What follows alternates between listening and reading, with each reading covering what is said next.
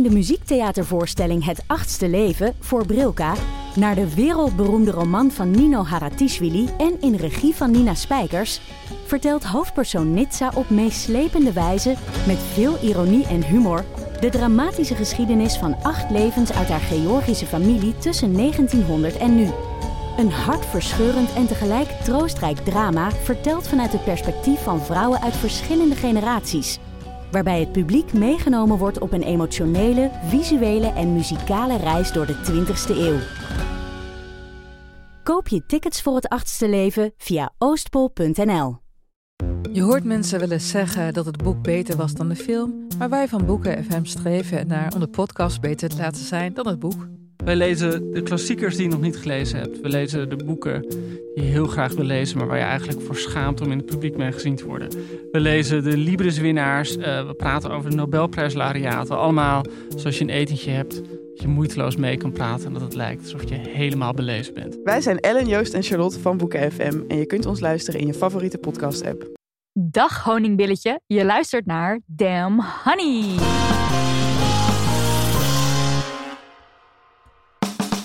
De podcast over shit waar je als vrouw van deze tijd mee moet dealen. Mijn naam is Nydia. En ik ben Marie Lotte. En dit is aflevering 71. En vandaag bij ons in de studio, online alleskunner en digitaal visionair Monique van Loon. En ze is oprichter van 2 mega websites. Of tenminste, het heette eerst niet girlscene.nl. Het is uitgegroeid tot girlscene.nl en jullie.nl. En inmiddels is ze freelance schrijver op het gebied van culinaire zaken. En heeft ze een vaste voetcolumn in Het Parool. Vorig jaar kwam haar boek Je bent jong en je krijgt wat uit over haar ervaring met baarmoederhalskanker. En over dat laatste gaan we zo meteen met haar praten. Welkom. Dankjewel. Hallo. Wat een goede introductie. Digitaal visionair. Ja, visionair die je onthouden. Voor in je LinkedIn. Oh, dat is goed. Mm-hmm. Ja. Marilot, ja? Voor we verder gaan. Ja. Ging je nog de feminist in? En zo ja, hoe dan? Ja, ik ging de feminist in. Ik ging met mijn vriendin Kato winkelen. Want ze wilde heel graag een zwierige zomerjurk. En nou gingen we passen in alle winkels. En mijn meid is ook bootylicious. Dus de heupen zijn er. En alle jurken zaten te strak. En dat was best wel kut eigenlijk. Want dan pas je gewoon je maat. Die in principe jouw maat zou moeten zijn. En dan pas je jurk niet. Niks zat leuk. En ik zag er al helemaal treurig zijn. En ja hoor, toen we terugliepen naar huis. Toen zei ze dus van... ja, ik heb zin om te sporten. En lekker fit te zijn. En nou ja, mogen ook best een paar kilootjes af. Gewoon een beetje fit. En ik denk dat ze het zelf wel erg vond klinken als... nou ja, dit alles heeft niks met dat jurkendebakel te maken van net. Ik heb gewoon zin om goed voor mezelf te zorgen. Maar ik weet zeker dat... ze niet over de kilo's was begonnen... en niet over strakker worden en fitter worden was begonnen... als die fucking jurken gewoon hadden gepast. En nou ja, nou is Kato zeg maar vrij normaal... zo noem je dat? Nee, ik wil het niet normaal noemen... maar vrij normaal gebouwd. Ik vind het heel raar dat ze die jurken niet past. En ik streng toespreken natuurlijk. Zo van, nee, je bent prachtig en sporten prima. Maar de fashion-industrie is kut. En die laat jou voelen alsof er iets mis met jou is. En dat is niet oké. Maar toen realiseerde ik me dus... ik doe eigenlijk dus precies hetzelfde. Want ik stap mee die winkels in. En ik kijk al niet eens meer naar of ik kleren pas. Want ik ga er gewoon al vanuit eigenlijk dat ik ze niet pas. En dan kan ik wel zo langs de kleren zo een beetje... swipen, ja. Zeg maar. Maar dan denk ik al, ja, het zal wel. Ik pas dat niet, want ze gaan maar tot 11 XL en mijn kont is gewoon groter. En ik heb dat al helemaal genormaliseerd in mijn hoofd, dat ik nu eenmaal de meeste dingen niet pas. En in plaats van dat ik dan gewoon pist ben, word ik, of ik negeer het en ik normaliseer het, of ik word somber. En ik zit ook nog regelmatig met dat voornemen van, ik moet afvallen en dan komt alles goed. En ik ben hierover laatst weer flink wakker geschud door Lotte van Eyck. Want die had er een laatste post over gemaakt. Die ging winkelen met haar vriend Deen. En in een mega winkel past zij niks. En dat vindt zij... waar de XL altijd als een S valt? Nee, dit was volgens mij een sportwinkel, maar echt 5000 vierkante meter. Ja, ik heb het gezien, die post. Ja. En dat is ook zo, zeg maar, dat je dan dus krijgt van als je groter valt al dan XL. Voor mensen zoals Kato is het dus blijkbaar al moeilijk om jurken te vinden. En als je groter bent dan een XL, dan ga je sowieso niks vinden in een fucking winkel. En we normaliseren dat dan dus gewoon. Je denkt al, ach, ik pas hier toch niks. Ik kom hier, ik zoek mijn meid wel. Help mijn meid wel even die jurk uitzoeken. Toen had Deen ook gereageerd bij Lotte van... sorry, maar dit is echt niet oké. Ga je me nou vertellen dat je helemaal niks past in deze winkel? Dat is fucking niet oké. Dus toen dacht ik inderdaad, ja, we moeten hier... Of ik moet hier ook gewoon weer bozer over worden. In plaats van dat ik dan zo zit van ik pas niks en ik moet afvallen. En ik ben niet goed genoeg. Want... Ik viel gewoon toch weer voor dat idee van je bent niet goed genoeg. Ja, ik was echt aan het nadenken over wat nou mijn minst feminist was. Ik denk dat ik zit hier te zweten, joh.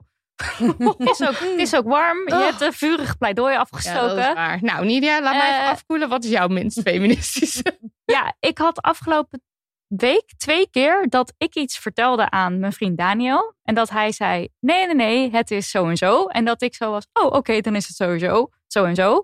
Dus dat klakkeloos aannam hoe hij mij verbeterde. En tot 2 keer toe bleek ik dus eigenlijk toch wel gelijk te hebben. Maar dan denk ik dus al heel snel, oh nee, Daniel zal het wel beter weten. En bij het ene ding ging het over voetbal. En bij het andere ding ging het over Loki, die nieuwe Marvel-serie. Dus dan zeg maar wat ik in mijn hoofd dan zie als mannenonderwerpen. En dat ik dan meteen denk, oh, hij zal dat dan wel beter weten.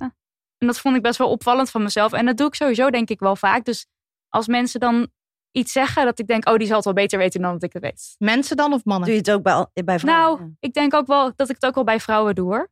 Maar waarom ik het specifiek dan in dit geval ook niet zo feministisch vond, was omdat ik het dan dus als mannenonderwerper zie. En het ging ook echt over, ik had dat echt bij allebei, wist ik het eigenlijk gewoon heel zeker dat ik het goed had. Maar de mansplaining worked. Ja, terwijl, nou ja, eigenlijk... De internal... Ja. Mansplaining hoor. Ja. Ja, want het was eigenlijk dus zo, ik zei iets, dan zei Daniel, oh, maar het zit toch sowieso? En dan zei ik, nee, volgens mij niet. En dan ging hij het dus toch even opzoeken om voor zichzelf. En terwijl ik dus al lang dacht, oh, dan zal hij wel gelijk hebben. Nou ja. En toen bleek het anders. Bleek ik gewoon altijd gelijk te hebben. Maar zei hij uiteindelijk nog iets van, ja. Got you right, yeah. Ja, want, okay. Want hij was dus helemaal niet zo van, ik weet dit, dus dit, ik zal wel gelijk hebben. Hij was juist van, oh, dan ga ik het even opzoeken wat het nou precies is. En dat is wel positief. Dat is zeker zo. Monique? Nou, dat was eigenlijk een onderwerp waar ik heel erg over na ben gaan denken de afgelopen weken. Want ik las een interview met E.L. James, de schrijver van de 50 Shades-serie. Wat nog steeds absurd al is dat ze haar naam heeft aan moeten passen naar E.L. James. Zodat het wat mannelijker of een soort van genderneutraal zou klinken. Net als J.K. Rowling. Wat ik al heel heftig vind. Maar dit wist ik niet. Ja, intens hè? Ik weet nog steeds of ze er nou zelf voor gekozen had op de uitgeverij. Maar dikke kans voor het laatste. Maar die was een interview met haar over dat nieuwe 50 Shades boek. En ik zag deze week de nieuwe Netflix-serie Sex Life. Wat niet echt 50 Shades is, maar ook wel heel erg gaat over een vrouw die seksueel gedomineerd wordt. Of in ieder geval in bed gedomineerd wordt door mannen. En daar heel erg opgewonden van raakt. En toen had ik ook een discussie met een vriendin erover van, is dat nou feministisch, zodat we dat lezen of dat we dat überhaupt zelf willen in bed. Dat was wel een interessante discussie. En ik ging erover googelen dat het door veel mensen nog steeds wordt gezien als een soort van totale antifeminisme, dit soort series en boeken. En toen bedacht ik me uiteindelijk, is het niet juist heel erg goed als je dat leuk vindt om te lezen of leuk vindt om te doen en je hebt consent met je partner om dat, en je wil gewoon graag gedomineerd worden in bed bijvoorbeeld, dat juist heel goed is als het je eigen keus is. Ja, altijd zeker. Je eigen keus. Maar die hele discussie was best wel interessant, dat zo'n 50 Shades heel snel nu wordt weggezet als, oh, zo antifeministisch, kan zo niet. Het gaat weer over mannen die dat domineren. Doen. Ja. Terwijl, en dat vond ik gewoon, ik was benieuwd hoe jullie daar tegenaan keken.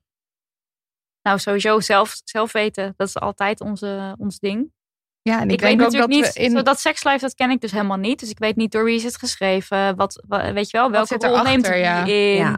Ja. Wat is het verhaal? Wordt consent wel echt goed uitgelegd? Want ja, ik zit niet goed in de 50 Shades scene. En ook niet goed in de BDSM scene. Maar ik begrijp wel eens dat dat niet goed overeenkomt met hoe het in werkelijkheid zou moeten gaan of zo qua consent. En dat er gewoon heel veel mythes over zijn. Nu in deze serie weer missen. Want ja? En dat soms in series wordt het nu heel veel gedaan. Wat ook heel goed is. Ook om een statement te maken. Overdreven en, maar overdreven. Oh ja, nou ja, dat denk ik beter, altijd beter dan niet. Ja.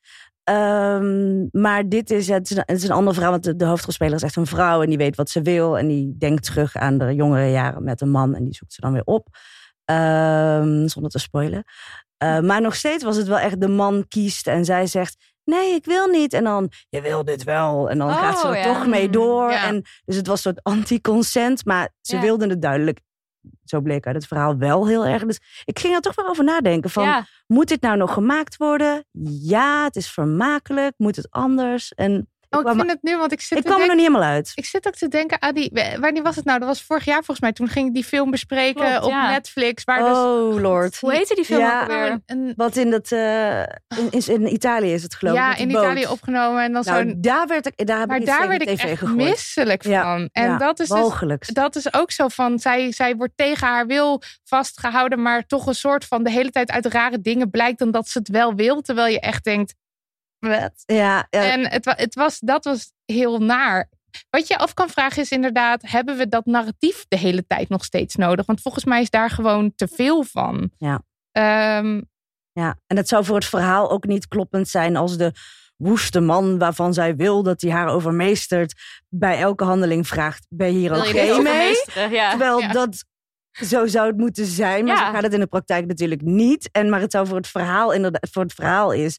Zij wil dan gedomineerd worden in bed. En wil niet dat hij zegt... Is het oké, schatje? Ja. Maar het geeft meteen ook weer een heel verkeerd signaal. Dus ik zat er heel dubbel in. Interessant. Ja. Maar wat we ook bijvoorbeeld in Damn Honey... in ons seksuele bundel... daar hebben we best wel veel verhalen over gedomineerd worden. Daar zitten veel fantasieën in... van mensen die gedomineerd willen worden. Dus, en ik zou ook zeker zeggen... als dat je fantasie is... fantaseer erop los. En als je het met je partner wil uitvoeren... en iedereen geeft consent, doe het. Dus ik zou sowieso niet de fantasie willen veroordelen. Nee. Dat... En het lezen erover ook niet. Want het is een soort van 50 Shades, lees je dat? Eerst was het een soort van rode oortjes... en nu is het not done. Ja. Maar even een persoonlijke ontboezeming van mij. Dat nu ik een vriendin heb... vind ik die verhouding dus veel makkelijker in bed. Ja, ik kan me er alles bij voorstellen. Omdat het allemaal open ligt? Omdat het dan nooit voelt als... Hoe zeg ik dit goed? Als dit is een man-vrouw verhouding... zoals die ooit is bedacht door het patriarchaat. Zo weet ik veel. Dit, een soort onderdanen. Ja. Of dan moet het in de rest van je leven ook. Het voelt denk ik als je als je in een hetero relatie of als je heteroseks hebt, voelt het gewoon alsof jij als vrouw een bepaalde rol hebt en een man heeft een bepaalde rol. En als het zou wisselen, zou dat raar voelen. Terwijl dat met twee vrouwen is dat niet zo. En heb je die rol aangenomen omdat je dat gewend bent? Precies. Zelfs in 2021 of omdat je dat zelf gewoon echt heel geil vindt. Ja. En dat vind ik dus wel veel makkelijker met... en dan kan je nog eens switchen, is ook minder raar. Ja, precies. Dus dat kan ik iedereen aanraden. Super bevrijdend. Taking notes. Oké, tijd voor post. Post. Eerst een leuk bericht van Lisa. Die heeft naar de directie van haar school een mail gestuurd. Kleine trigger warning, het gaat over seksueel geweld. Beste. Onlangs toonde een onderzoek van Amnesty International aan dat 11% van de Nederlandse vrouwelijke studenten tijdens hun studie het slachtoffer wordt van verkrachting. Dat is echt ontzettend veel, schrijft zij naar de directie. Ik denk dat de scholen een grote rol kunnen spelen in het voorkomen hiervan, of in ieder geval in het informeren van de studenten over de hulp die bestaat wanneer dit gebeurt. Dat vindt Iva Bikanic, hoofd Centrum Seksueel Geweld, ook. Ze heeft er bij universiteiten op aangedrongen om studenten aan het begin van het jaar het nummer van Centrum Seksueel Geweld te laten zien en de studenten te vragen het nummer in hun telefoon te zetten. Persoonlijk denk ik dat dit voor het Noorderpoort ook een goede actie zou zijn. Ik kan me niet herinneren dat dit nummer ooit aan mij is getoond. Ik denk dat dit een simpele manier is waarop Noorderpoort een grote impact kan maken. Ik weet zeker dat er meer nodig is om het percentage te verlagen, maar als dit één persoon helpt de juiste hulp te vinden, is het de moeite waard. Mijn bronnen staan hieronder. Vriendelijke groet, Lisa. Helemaal in compleet bronnen en tweets en dingetjes en zo doorgestuurd. En toen heeft ze antwoord gekregen. Dag Lisa, jij hebt vorige week onderstaande mail naar een aantal directeuren gestuurd binnen Noorderpoort. We hebben als college van bestuur in overleg met de directeuren besloten dat er op de studentenportal op weten en regelen bij de rubriek Veilige School een link komt naar de website van Centrum Seksueel Geweld. Zo kan iedereen zien waar en hoe er een melding gedaan kan worden. Dus, kortom, zij heeft verandering bewerkstelligd. Ja. Want eerst stond dat nummer nergens. En nu staat dat nummer ergens op de site. Dus go Lisa. Ja. Ze zegt er zelf nog iets over van... ik wil nog iets terugsturen over dat het beter is als het ook naar studenten gemaild wordt. OID, maar weet nog niet zo goed wat. Dus het is nog niet tevreden. Daar is er nog over aan het...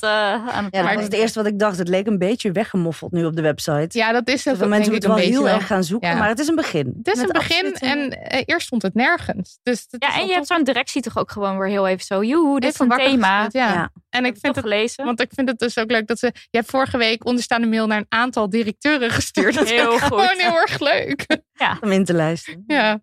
Oké, we hebben ook nog een vraag, een poststuk. En dat komt van Judith en het luidt als volgt. Hoe gaan jullie om met het concept ouder worden? Ik ben nu 26 en heb echt het idee dat het nu gedaan is met gewoon maar dingen doen. Ik heb het gevoel alsof ik nu een stabiele baan en woonplek moet vinden. Anders wordt het nooit wat. Ik ben al jaren bezig met het proberen loslaten van het cijfertje van leeftijd. Maar merk dat het me toch moeilijk afgaat. Mijn vriendinnen van de middelbare school en studie zijn allemaal redelijk gesetteld. Beginnen huizen te kopen, hebben lange relaties, etc. Om het wat concreter te maken.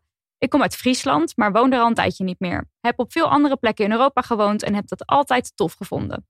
Ik weet nu alleen wel dat ik dat waarschijnlijk niet mijn hele leven wil blijven doen. Momenteel woon ik al bijna 3 jaar in Brussel en ik blijf hier sowieso nog een jaar. Nu werk ik in de zomer in Zweden en ze hebben mij gevraagd of ik daar niet wil komen werken gedurende het jaar. Eigenlijk lijkt me dit echt wel vet om een jaar te doen, maar ik kan alleen maar denken, dan ben ik 28 als ik daar weer vandaan ga. Dat is oud. Ja, dus hoe gaan we om met het concept ouder worden? En hebben we misschien iets van advies rondom de Zweden situatie? Waren er dingen die bij jullie opkwamen toen je deze brief las, hoorde? Over het concept ouder worden? Ik haat ouder worden. Ik vind het echt verschrikkelijk. Ik wil het niet. Ik wil dat alles voor altijd hetzelfde blijft. Dat is basically mijn hele leven. Sowieso in alles wil je in dat. Alles. Ik wil gewoon, als ik heel tevreden ben op een plek, in een situatie, op een tijdstip, zeg maar, wil ik eigenlijk gewoon dat het nooit meer overgaat. Ik had dat vroeger al. Dan had ik me druk te maken over als je dan doodgaat. En als je dan in de hemel komt, zeg maar, hoe je ouders er dan uitzien op dat moment. Want ik wil niet dat zij... Nou, ik had allemaal gedachten van... Hoe, maak je zin af? Het nou? Wat wilde je dan niet? Dat je ouders... Ouder werd, zeg maar, dan dacht ik, oké, dan ga je dood. Dan ben je volwassen. Maar je ouders, die gaan ook dood. Die zijn dan ook volwassen. Dus komen we dan met z'n allen als volwassenen in de hemel? Dat vind ik helemaal niet leuk. Dat weet je al niks. Nee. Ik wil gewoon de kind... De verhouding moet nog steeds... Ja, zoals het toen was, zeg maar. Dus Ik was vroeger al heel erg bezig met het concept ouder worden. Ik wilde het niet. Laat alles blijven zoals het is. En ik heb mezelf ook echt al, denk ik, vanaf mijn 21ste of 22ste al dat gevoel van... De tijd glipt uit mijn vingers. Het volwassen leven dringt zich aan me op. Ik wil dit allemaal niet. Mijn vrienden gaan nu dingen doen. Ik wil eigenlijk niet dat ze die dingen doen. Ik wil dat ze gewoon voor eeuwig hier bij mij blijven. Ja. In hun eentje. Maar het is eigenlijk bijna positief dat je dan dus heel blij bent met je huidige situatie. Want als je in een vreselijke situatie zou zitten, zou je denken, oké, kom maar door met de volgende jaren. Van, kan niet wachten. Ja, nee, dat is waar. Ik ben wel blij met de situatie. Ja. Maar ook gewoon heel erg dat ik hou gewoon niet van het onbekende dan of zo. Van die verandering. En als je iets kent, is het gewoon heel erg safe. Dus dat heb ik denk ik een beetje. Maar ik vind ouder worden de stomste uitvinding op aarde. En, maar dan specifiek zeg maar dat ding van... Ze zegt, ik ben 26 en heb het idee dat het nu gedaan is met gewoon maar dingen doen. Ik denk wel dus dat iedereen nog steeds gewoon maar dingen aan het doen is. En dat iedereen totdat hij sterft gewoon maar dingen doet. Geen idee. Wat... Ja. En dat stuk over Zweden vond ik, want dan zei ze, dan zit ik daar nog een jaar. Soort van. Maar in dat jaar ga je zo absurd veel leren en doen. Ja, en meemaken. Stappen maken. Een soort van... Maar het is een beetje, stel je zou niet naar Zweden gaan. Dan ga je dus op zoek naar een vaste woonplek. Wat wilden ze doen? Een vaste woonplek?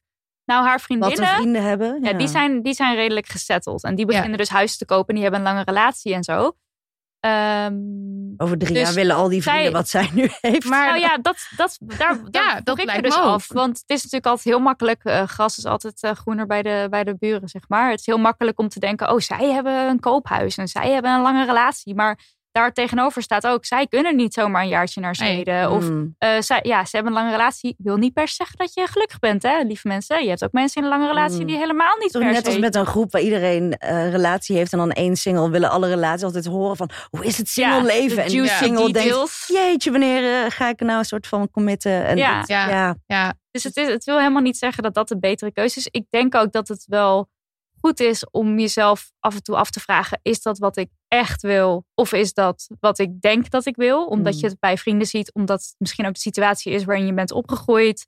Omdat het ze leeft er nog lang en gelukkig verhaal is, wat ons altijd verteld wordt. Mm-hmm. Dus als je het hebt over oudere mensen, dan gaat het eigenlijk altijd over mensen in een gezinssituatie, met kinderen bijvoorbeeld. Maar wil je echt die kinderen? Of denk je van, dat is nou eenmaal hoe het gaat en dus wil ik dat. En we hadden het er laatst over in die bonusaflevering, over of wij kinderen zouden willen. Mm-hmm. En dat we ons dus soms ook heel erg verplaatsen in dat idee van, oké, maar als je dan dus kinderen hebt, dan moet je dus ook bijvoorbeeld met ze spelen. Daar had jij het voorbeeld van. Ja. Vind je dat daadwerkelijk leuk? Ja, precies. En jouw antwoord, Nydia, was, ik denk het niet.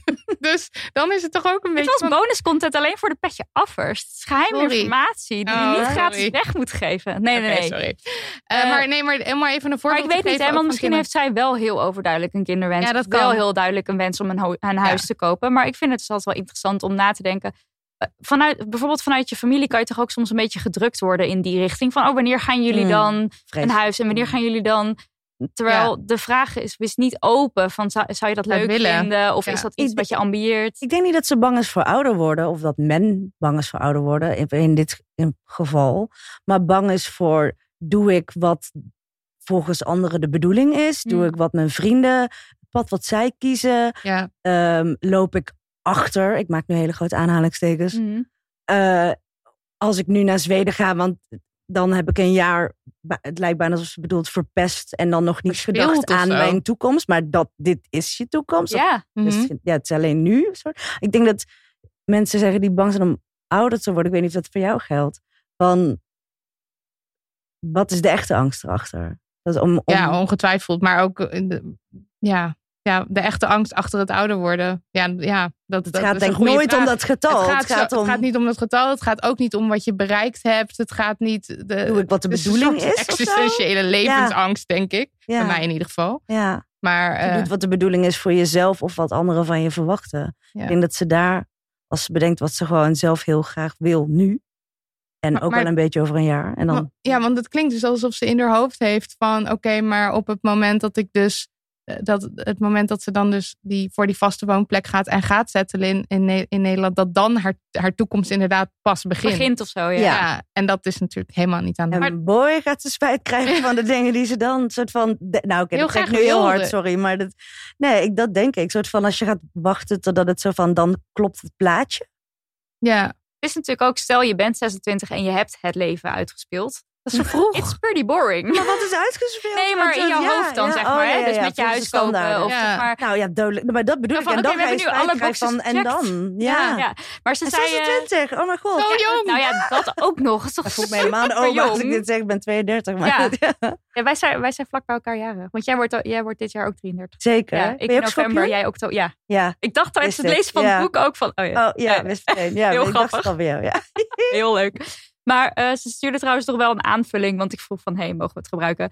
En toen zei ze ook dat het er ook wel gaat. Dat staat dus helemaal niet erboven. Over het elke keer opnieuw moeten settelen. En dan bijvoorbeeld ook om kleine dingen zoals een huisarts vinden. Of wat nou als je een therapeut zoekt? Hoe pak je dat dan aan? Dus er zitten ook nog allerlei praktische dingen achter. Het blijft een beetje zo'n los leven op verschillende plekken. En ze wil uiteindelijk wel ook echt terug naar Nederland. Heimweefamilie, dat soort dingen, zegt ze. Dus het is misschien ook, Het lijkt me ook pittig. Zoals van elke keer... soort van opnieuw beginnen. En dit is mijn nachtmerrie eigenlijk. Maar de hele tijd verandering. Er is heel veel van. Ja. En wat ik ook wel denk... ik heb nooit in het buitenland gewoond... maar ik heb wel bijvoorbeeld een keer een jaar... in een commissie gezeten. En dat is dan echt zo... dat jaar dat ik in die commissie zat. Zeg maar, dat is heel. En ik kan me heel goed voorstellen... dat het dat jaar in Zweden... toen we dit deden en dat deden. Terwijl een andere random zomer... die onthoud je misschien helemaal niet. Dus het is ook wel echt heel bijzonder, denk ik... om één zo'n jaar... Ja, ze zit natuurlijk ook al nu in Brussel, maar go for it, zou ik denken. Dan zie je het dus als allemaal losse leventjes. En dan soort van het eindleven of zo, of het laatste leven... is dan het leven waarin je gaat settelen in Nederland. En dan telt dat niet mee of zo. Terwijl Zweden heel erg mee zou tellen, meetelt. Ja, en dit Brussel telt ook heel erg mee. Van, want je moet dus leren om het echt te zien als dit is je leven. Het zijn niet allemaal afgebakende periodes. Precies. Nee. Ja, en dan moet je toch ook het sterfbed er weer even bij halen. Ja, van wat zou ik nou willen als ik doodga? Wat voor leven wil ik dan gehad hebben? Wat wil ik meegemaakt hebben? Of... Want ik kan soms een beetje zo dat het me echt zo overvalt van oh god, op een gegeven moment ga ik dood. Maar dan daarna kan ik dan ook alweer heel snel denken van oké, maar dat betekent dus ook dat ik dus nu er iets van moet maken waar ik me fijn bij voel. En dat is voor iedereen heel anders. Dus dat kan inderdaad een koophuis en kinderen zijn. Maar het kan ook op de bank liggen als dat is wat je wil. Zeg maar, wat wil je? Waar, wat? Ja. Het is ook heel moeilijk om dat te voelen, denk ik. Als je... 26 is niet 16, maar het is ook zeker geen 60. Soort van zo'n tussenleeftijd. Sowieso een lastige leeftijd. En want wat wil je nou echt? En dat wordt zo gekleurd, denk ik, door de mensen om je heen. En zeker als je dan van die vervelende schoonmoeders hebt of zo, die dan gaan vragen, nou, wanneer komt de kleine? Mm-hmm. Dat lijkt me... Ik heb dat zelf gelukkig nooit gehad, maar het lijkt me heel lastig omdat het zo vertroebelt. Ja, wat je zelf ook mooi wou. En zeker als je in een soort bubbel zit. Misschien eerder in een dorp of waar iedereen in het dorp blijft wonen waar die is opgegroeid en trouwt met je middelbare schoolliefde, dat je dan in zo'n bubbel zit dat je denkt, maar wat wou ik ook alweer? Nou sowieso, als je dus in zo'n bubbel zit en je weet het niet zo goed wat je nou zelf wil, het is ook wel interessant om eens om je heen te kijken van welke mensen zijn er nog meer in mijn leven of misschien niet in mijn leven, maar net een stapje verder bekende mensen of zo, die dus een ander pad kiezen. Dus mensen die bijvoorbeeld niet moeder zijn of mensen die dus op veel latere leeftijd pas... Want je kan gewoon googlen op mensen die pas na hun 40ste, 50ste hun soort van... Oh, maar die heb je zo hadden in de kunst of in de muziek. Oh, die hun eerste zo inspirerend. Ja. Ik las van de week over Vera Wang, die bruidsjurkontwerper. Mm-hmm. Die de eerste jurk überhaupt pas op de 40ste ontwierp. Precies. En dan zei ik 40 alsof het een heel vies woord was. Maar dit soort van alle tijd. We zitten in een schat 26 soort van. Yeah. Precies, maar je hebt toch zo'n soort denkbeeld van, oh, je moet voor je 30ste. Kijk, jij bent daar natuurlijk ook trouwens het ultieme voorbeeld van. Zo echt dat je zo scheidsagrijdig wordt. Digitaal visionair. Ja, even lezen wat Monique op de 14e in elkaar. Oh, ik voel me ook al echt altijd 60. Maar die mensen, je moet je niet vergelijken met wat andere mensen doen. Of waar ze staan. Of wat ze... Maar wat ik dus inderdaad wel heel erg prettig vind. Ik heb een paar wat oudere mensen in mijn leven die ik echt maar heel sporadisch spreek. Maar die dus hun leven helemaal anders. Die echt gewoon dikke vette scheid hebben. Maakten, ja. En waar ik me altijd toch een beetje aan optrek. Van oké, als ik 43 ben. Of oké, als ik 65 ben. Dit kan dus ook. Ja. Je kunt dan je eigen zaak beginnen. Of je kunt dan toch je huwelijk van je afschudden. Waar je niet gelukkig was. En een relatie beginnen met iemand 10 jaar jonger. En helemaal opnieuw beginnen en verliefd en weet ik wat. En dat kan gewoon allemaal. Het is niet zo dat omdat je 30 of 35 of zeg maar een bepaalde leeftijd hebt waarbij je alles together zou moeten hebben. Ja, en als dat dan niet lukt... Gates dichtvallen zo achter je. Ja, precies. Ik hoop echt dat ik mezelf blijf uitvinden. Ja. En mijn vader is hertrouwd toen hij 61, 60 was of zo. Echt een volledig nieuwe liefde gevonden. En dat is, je hebt inderdaad dat soort rolmodellen nodig. Dat je denkt, zie je, het kan altijd. Je kan nog astronaut worden. Je kan nog soort van, misschien is dat uiteindelijk het... De wereld ligt aan je voeten. Precies, misschien is dat uiteindelijk de tip, soort van zoek mensen waarvan je denkt, die zijn badass, zo zou ik willen zijn. Ja. En ik had ook wel, toen ik zelf nog niet 30 was, dat ik dan van iedereen boven de 30 hoorde. Ja, maar weet je wel, 33, dat zijn mijn leukste jaren of zo. Of dan ben je een soort van optimum...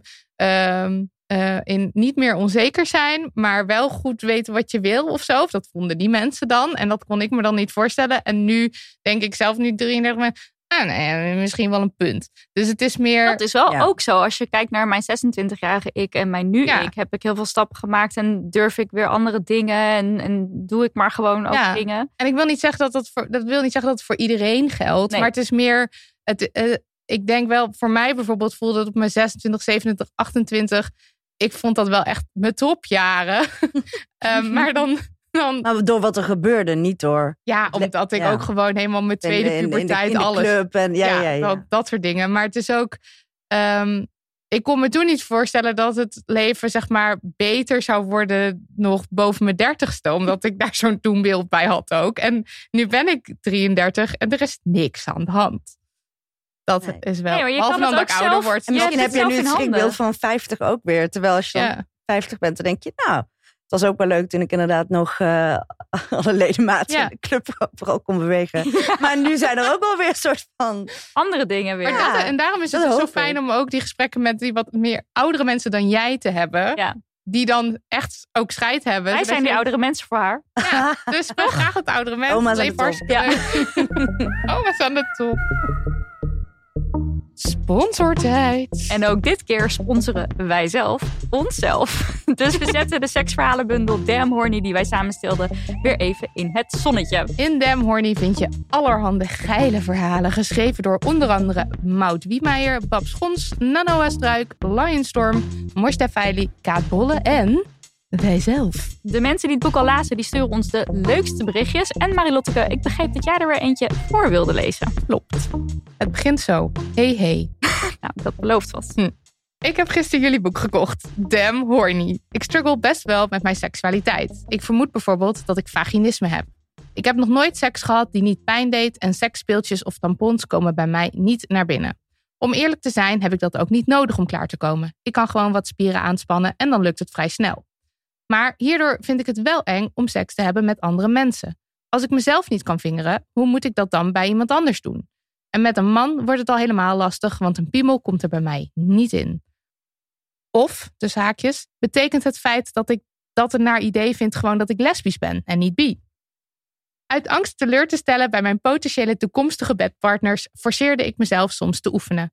Nooit had ik succes. Maar nu las ik het eerste hoofdstuk uit jullie boek, waarin de hoofdpersoon ook onzeker was in bed. Door dit verhaal begon ik na te denken. Waarom maak ik me eigenlijk zo druk om het seksueel plezieren van een niet bestaand persoon in mijn leven? Kan ik me niet beter bezighouden met hoe dit fictieve persoon mij ooit zou gaan kunnen plezieren? Na deze realisatie kan ik met trots vertellen dat het voor het eerst in mijn leven is gelukt om een tampon in te brengen. Het is een klein begin, maar ik ben super blij en ik wilde dit graag met jullie delen. Wat? Wow. Nou, ik moest bijna een traantje laten wel hoor. Zo'n fijn en mooi bericht. Ja. Je kunt Damn Horny kopen bij je lokale boekhandel of online. Bijvoorbeeld via Libris.nl. Gewoon, we maken er gewoon weer een reclametje van. Met emotioneel mooi bericht. Zetten we gewoon in om die keiharde knaken binnen te slepen.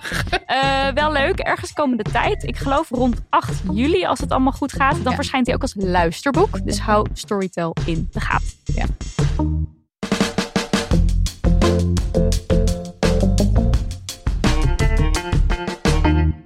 We moeten het even hebben over baarmoederhalskanker.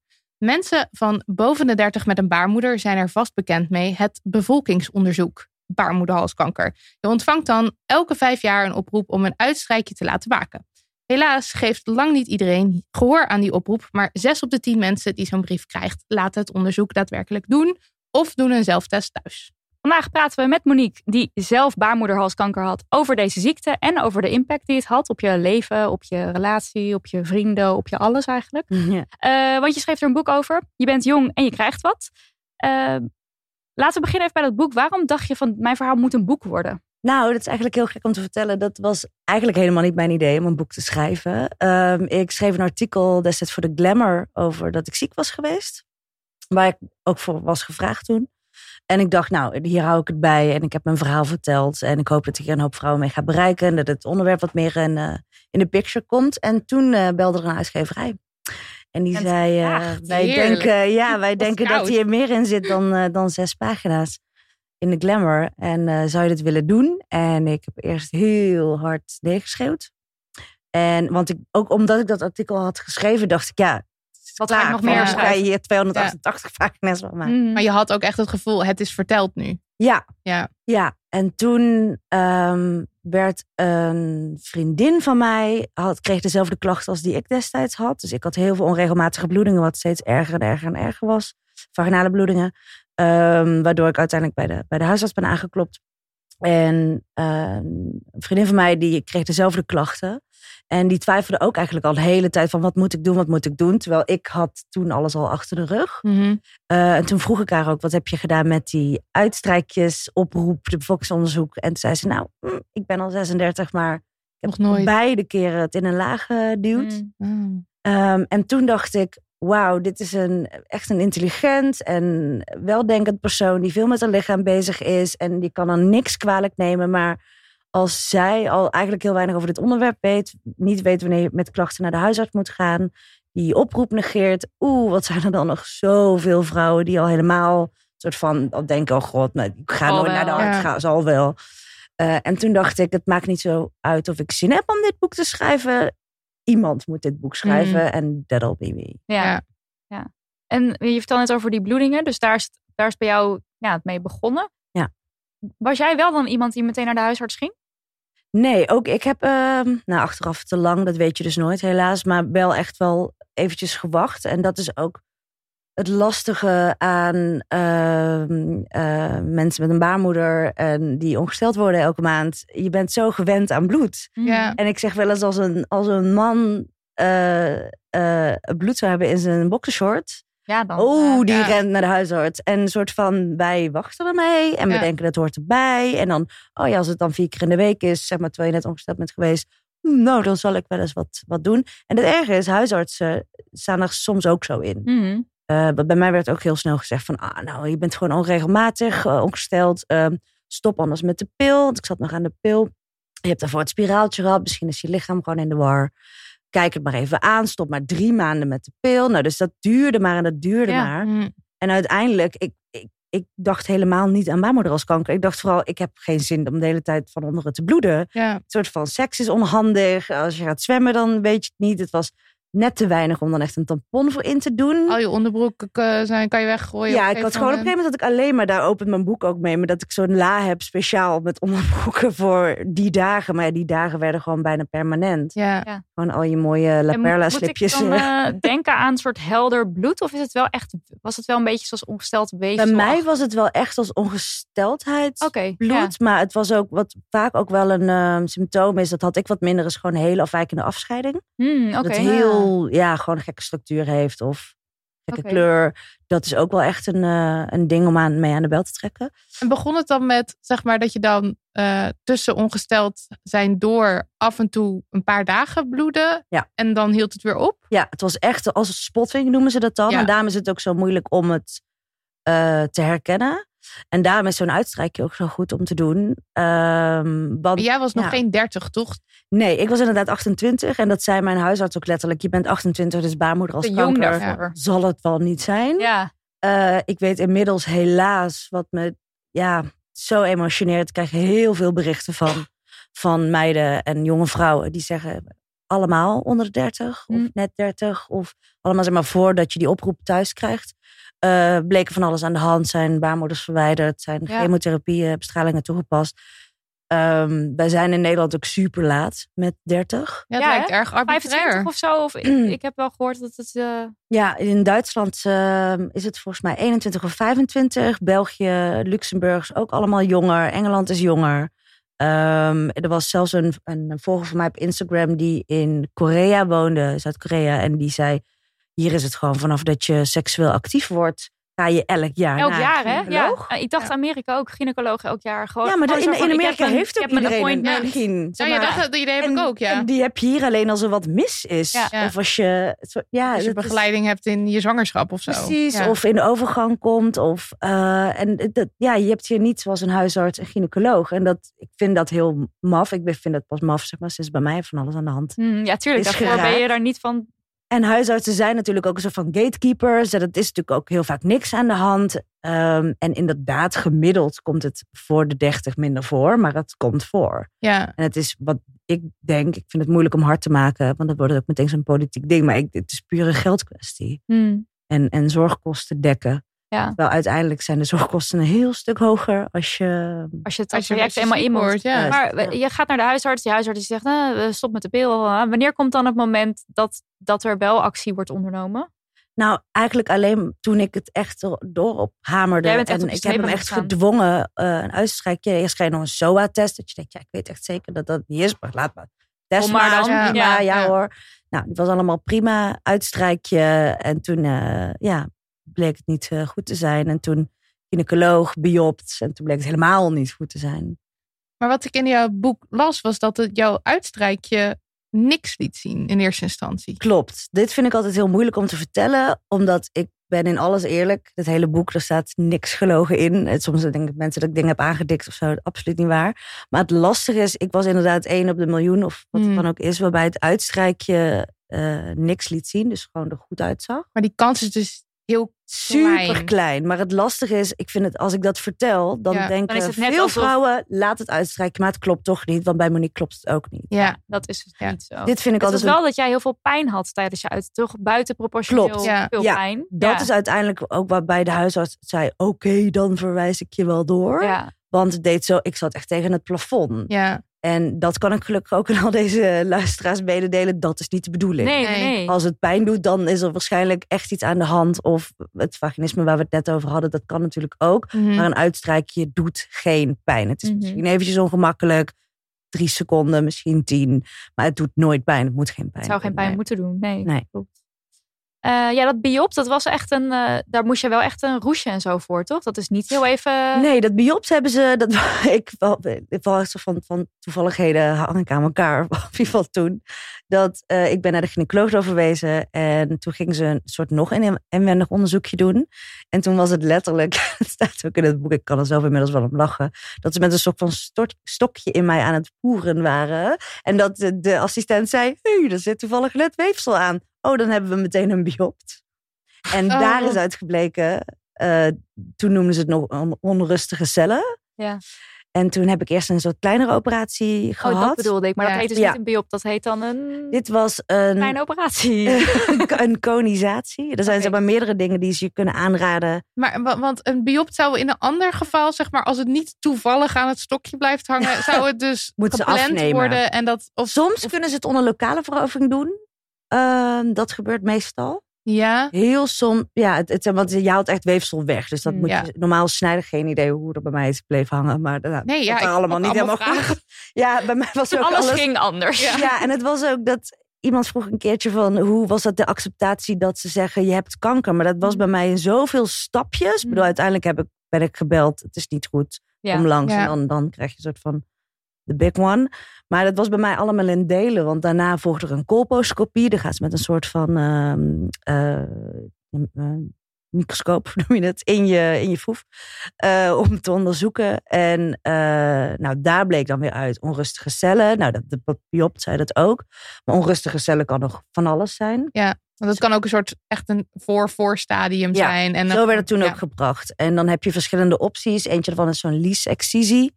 Toevallig heeft iemand die heel dicht bij mij staat... die ook net gehad. Zo van iedereen om me heen maakt soms hetzelfde door.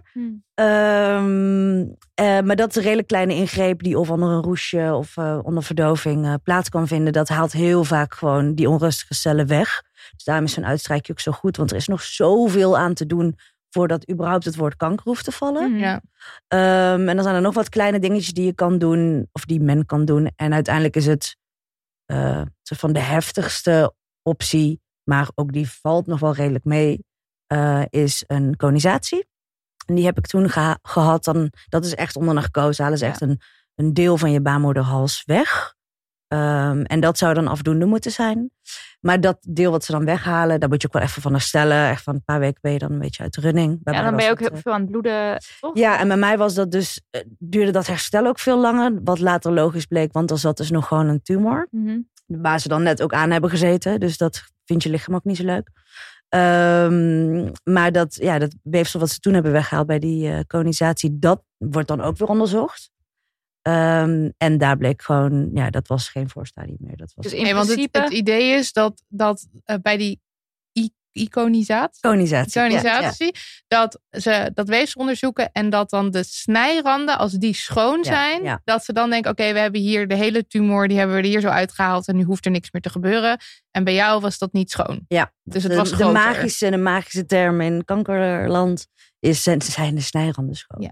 Ja. Want inderdaad, dan weet je dat je gewoon voldoende hebt weggehaald. Dan was dat tumortje, als het dan dat al was, dat vind ik zelf ook moeilijk, ik ben natuurlijk geen arts, dan is dat helemaal weggehaald en dan alles wat er nog zit is schoon. En dan ben je good to go en dan krijg je elk jaar nog een check. Hou die zijn vinger aan de pols en dan is het goed. En bij mij was het dus inderdaad niet het geval. Jij kreeg het telefoontje. Toen kwam het telefoontje, het is niet goed. Mm-hmm. Dat was trouwens de werktitel voor het boek. Maar dat was wel heel doomsday. Ja, en dat was vreselijk. Ja. En het is natuurlijk ook nog, ik weet niet hoe je erin staat, omdat het over je baarmoeder gaat, heeft dat specifiek nog gevoelens of omdat het over iets gaat. Het staat natuurlijk in verband met een kinderwens. Ja. Het staat misschien voor jou in verband met vrouwelijkheid. Dat is natuurlijk voor iedereen anders. Maar... Ja. Nou, ik had het dus zelf, zowel dat ik daar mijn vrouwelijkheid aan ophing als mijn kinderwens, had ik allebei niet. Oké. Heb ik allebei niet. Maar de mensen om mij heen wel. En dan komen waar we het eigenlijk net voor over hadden. Ja, van wat de mensen om je heen soort van verwachten. Gaan leggen. Ja, ik had best wel een aantal mensen om mij heen die dan zeiden. Maar die wisten van mij. Ik had gewoon geen actieve kinderwens. Je bent 28, het kan nogal veranderen. Misschien bij een volgende partner wel. Of als je ouder wordt. Maar ik had toen heel sterk nooit gehad. Nee. Zie het niet gebeuren. Maar zeg nooit nooit. Maar de mensen om mij heen. Of in ieder geval een aantal daarvan. Die soort van. Misschien omdat er zoiets heftigs en zoiets ingrijpends gebeurt. Want inderdaad, de diagnose kwam, die hele baarmoeder moet verwijderd. Je zal nooit zelf kinderen baren. Door de mensen om mij heen ook. Omdat het is ook zoiets heftigs. Het is een orgaan, wordt eruit gehaald. Voortplantingsorgaan. Alle vrouwen van, dat mensen dus om mij heen heel erg zijn van, maar... Ik had zelfs een vriendin die zei, kun je niet nu heel snel zwanger worden? Oh, wow. Oh. Ja. Dat soort dingen. Dat is en ik snap het ook. En het is vanuit een goed hart. En mensen denken natuurlijk over het algemeen een soort instinctief, dit zou ik doen. Of ik zou nu. Of mensen zeiden eitjes invriezen. Dat soort dingen. Uiteindelijk mijn eierstokken en eileiders zijn blijven zitten. Wat best wel maf is. Dus ik maak elke maand heel braaf eitjes aan. Maar ze gaan nergens heen. Maar inderdaad, de mensen om me heen die hadden dat wel. Of inderdaad vrouwelijkheid. Of dadelijk... Of mensen zeggen van, word je daar nu dan mannelijker van? Maak je dan meer testosteron aan? Ik wist ook al die dingen niet. Er is heel weinig over bekend. Ja. Nee, als je eierstokje eileiders blijven zitten, blijft hormonaal eigenlijk alles hetzelfde. Ja, dus alleen... Maar en wat, zeg maar, hoe reageer je daar dan op? Want dat lijkt me dus zo, jij hebt het allemaal niet. Dat wordt allemaal op je geprojecteerd. Kon je daar wel wat over zeggen? Of dacht je een soort van... mijn kinderwens, mijn vrouwelijkheid. Nou, ik heb er echt wel over nagedacht. Want ik dacht, dit is het moment zo van om erover na te denken. En daarna ook meteen weer... Nee, dit is helemaal niet het moment. Want ik wil gewoon heel snel beter worden. Ja. Ik wil blijven leven boven alles. Dat is dan je enige focus. Dat wordt een soort oerdrift of zo van... Maakt niet uit. Maar je denkt er uiteraard wel over na. Ja. Ik dacht ook van... Nou, wat ik uiteindelijk het nog steeds heel lastig vind... is dat het is voor mij besloten dat ik kinderen zal baren. Ja. Nou, het is van niet door iemand natuurlijk. Maar van, dat is gebeurd.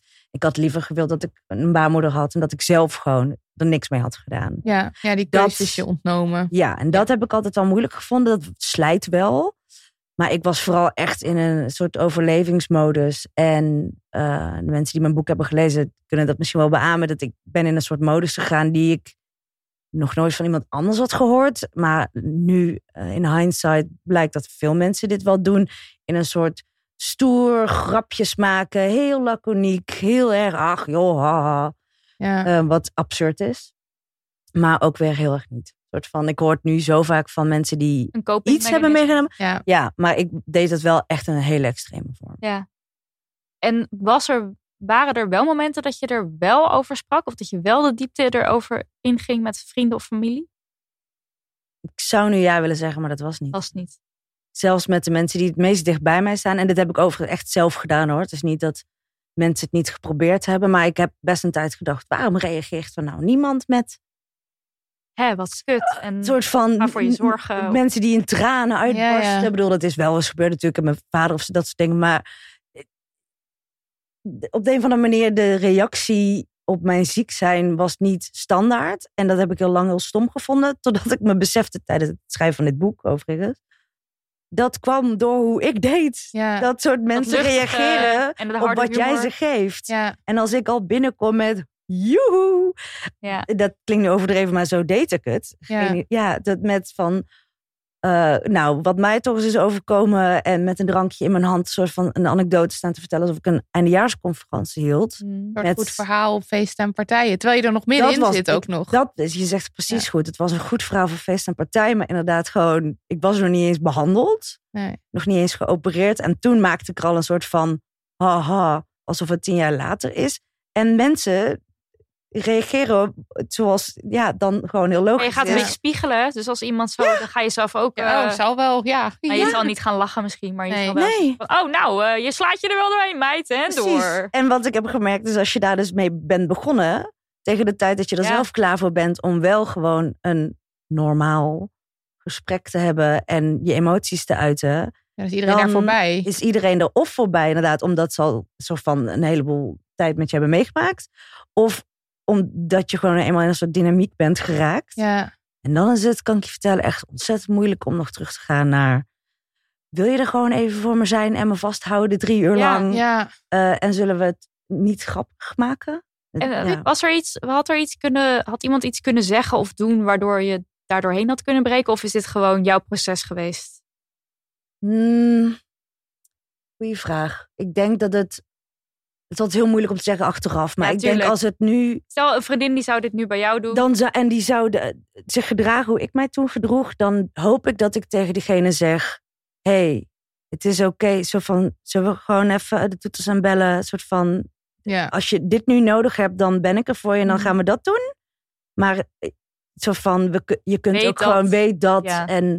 Of misschien gewoon, maar dat heeft wel een hoop, zeg maar, vergt een hoop moed. Gewoon tegen iemand zeggen, waarom doe je nou zo? Waarom ben je nou, waarom maak je er nou een grap van? Waarom maak je er een anekdote van? Maar dat is best wel moeilijk om tegen iemand te zeggen die ziek is en die blijkbaar die vorm heeft gekozen om God knows why.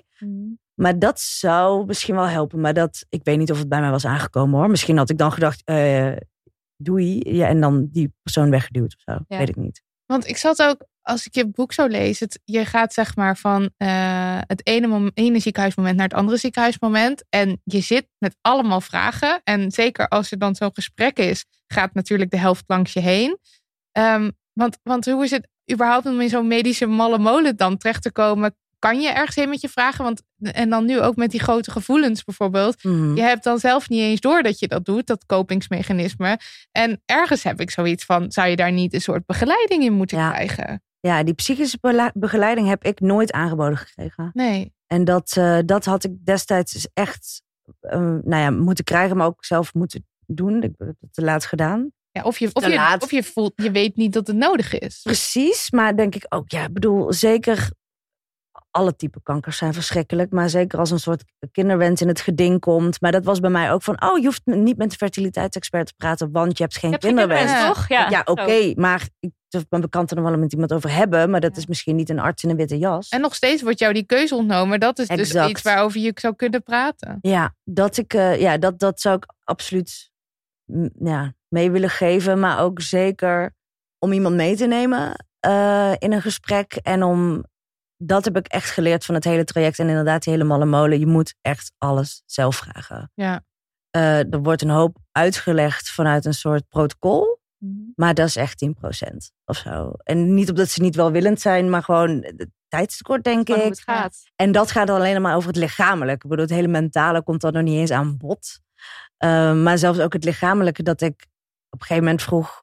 Maar had ik nou HPV? Soort van. Hallo. Ja. Dat weet ik eigenlijk helemaal niet. Of ik heb dan inderdaad geen kinderwens, maar verandert er lichamelijk iets als je dat orgaan er verder uit. Ja, bijvoorbeeld kom je in de overgang. Precies. Ja, nou dat is uiteindelijk gelukkig niet het geval bij mij, want dat is dus alleen als je eierstok en je eileiders worden verwijderd. Of een van de twee geloof ik. Dus die mazzel had ik dan. Maar dat heb ik volgens mij ook in mijn boek beschreven. En dan heb ik nog een beetje kuis gehouden. Nou, dat kon eeuwen doorschrijven. Maar ik had ook heel veel vragen waarvan je denkt... dat durf ik echt nooit te stellen. Ja. Er was bijvoorbeeld, in deze podcast kan ik dat wel zeggen...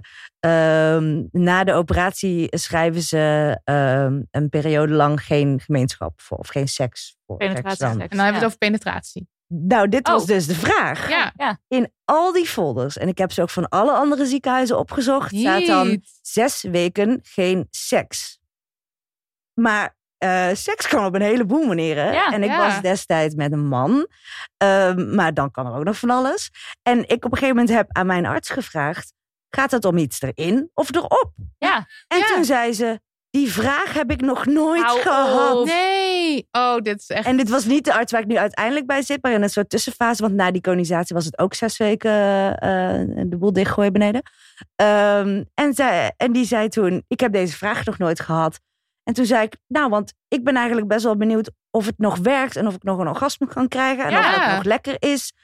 En toen zei ze, het is eigenlijk heel goed om... dat proberen op te wekken, want het is ook goed voor de doorbloeding... en voor je mentale herstel. Nou, en ik dacht, ik vind heb het echt ik nou in 2019 dit soort van opengebroken is voor het eerst? Dat vond ik echt heel heftig. En dat ik ook op een gegeven moment zei... en kan anaal dan wel? Ja. En dat zei ze, ja. Ook nog nooit gehad. Ja, die vond ze dan wel lastig, geloof ik. Omdat het dan zo van... dan misschien nog ergens tegenaan. Ja. Inwendig. Ja. En toen zei ze, maar als je het heel schoon houdt... en je houdt het aan de buitenkant, ga lekker los, meid. En I did, want ik was echt... Ik kwam uit die narcose en... niet het eerste wat ik dacht. Maar zo van... She was ready. Maar een paar dagen later dacht ik... ik wil zo graag weten of het nog werkt. Ja, en helemaal gechoqueerd. Maar dat jullie ook meteen zeggen... penetratie toch? En dat was de clue. Ja. Heftig, hè? Hoe kan zoiets? Maar ook het is een fucking zorg. Ja, maar ook omdat ook bijna niemand... iedereen is zo bezig met levensredden... dat mentale... onwijs vergeten wordt. Ja. Wel, uiteindelijk is dat ook levensredden natuurlijk. Ja, ik mag hopen dat ze naar aanleiding van deze vraag... toch een stukje hebben toegevoegd van... we hebben het hier over penetratieseks. En mannelijk volders nog uit 1998 komen. Maar heftig, hè? Ja. Dus dat is, en kom ik terug op mijn punt. Je moet mondig genoeg zijn of worden. Ja. Maar daar schrok ik dus wel van toen ik mijn boek las. Want ik ook. Ik ben iemand die daarin heel veel geluk heeft gehad... en eigenlijk nog nooit echt een traject of iets in het ziekenhuis. Dus ik ga ervan uit van... nou, als je daar komt al helemaal met iets ernstigs... nou, dan komen ze je alles vertellen en alles rustig. Dat is gewoon helemaal niet waar. Nou, veel gaat ook wel echt goed. Ja, tuurlijk. Klink ik echt... Tuurlijk, maar ik schrok er wel van hoe je eraan moet trekken blijkbaar. Je moet er echt aan trekken. En het is met afspraken. En je moet opnieuw steeds je verhaal doen. En ik ben... in 1 ziekenhuis begonnen en toen naar het 2... en uiteindelijk het 3e Antonie van Leeuwenhoek terecht te komen... waar ik echt, voor zover je blij kan zijn met een kankerziekenhuis... zeer blij mee. Ja. Ook vooral omdat je in het ziekenhuis waar je uiteindelijk... de grote behandeling krijgt... ook al je check-ups hebt en jarenlang. Mensen dan is het fijn als je met je arts een goede band hebt. Ja. En ik word nu best wel vaak gevraagd door vrouwen... wie is jouw arts en kan ik daar ook bij? Ja. Ook niet dat ik trouwens met wat ik net zei wil zeggen van artsen zijn kut of zo hoor. Maar meer gewoon, maar ik snap je. Het zijn het ook gewoon zorg en geen geld en geen tijd. Precies. En daar is ik gewoon van. Ja, terwijl eigenlijk is het ook wel weer ergens, logisch. Als je er iets langer over nadenkt. Een protocol en het gaat gewoon zo snel mogelijk iemands leven redden. En dan sneuvelt er een hoop. Ja. Maar dat is uiteindelijk misschien ook wel een goede tip is voor elke aandoening die iets heftiger is dan je been breken of zo... is als je gewoon echt geen goed gevoel hebt bij je arts... vraag een second opinion aan. Ja. Je kan switchen. Of het moet zo zeldzaam zijn dat er maar 1 specialist is. Ja. Maar als ik niet uiteindelijk ben doorverwezen naar de arts in het Antonie... waar ik nu zit, was ik gebleven bij de arts... waar ik een heel slecht gevoel bij had, die ook in het boek... niet zo heel best vanaf komen, maar gelukkig jammer in beeld zijn gebracht, wil ik zeggen. Ik weet niet of ik had durven aangeven van... ik heb geen goed gevoel bij jullie.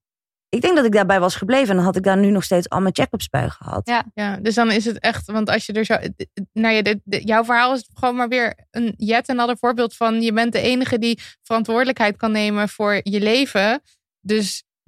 beter stap je over die drempels heen en zeg je als je iets niet chill vindt. En vraag je door, ook al voel je je te veel. Want jij bent echt de enige die dat gaat doen. Ja. En zelfs de mensen om je heen die er heel erg voor je willen zijn, zullen dat nooit zeggen. Die zullen alleen zeggen, deze persoon lijkt niet adequaat genoeg om je beter te maken. Maar jij weet alleen zelf wat voor gevoel je bij iemand krijgt. Ja. En je hoeft niet altijd meteen te switchen. Je kan ook een gesprek aangaan van, ik vind dat je heel erg... betuttelend praat. Of ik had 1 arts die de hele tijd alles ging tekenen. Die dokter Picasso in het boek heeft. Ja.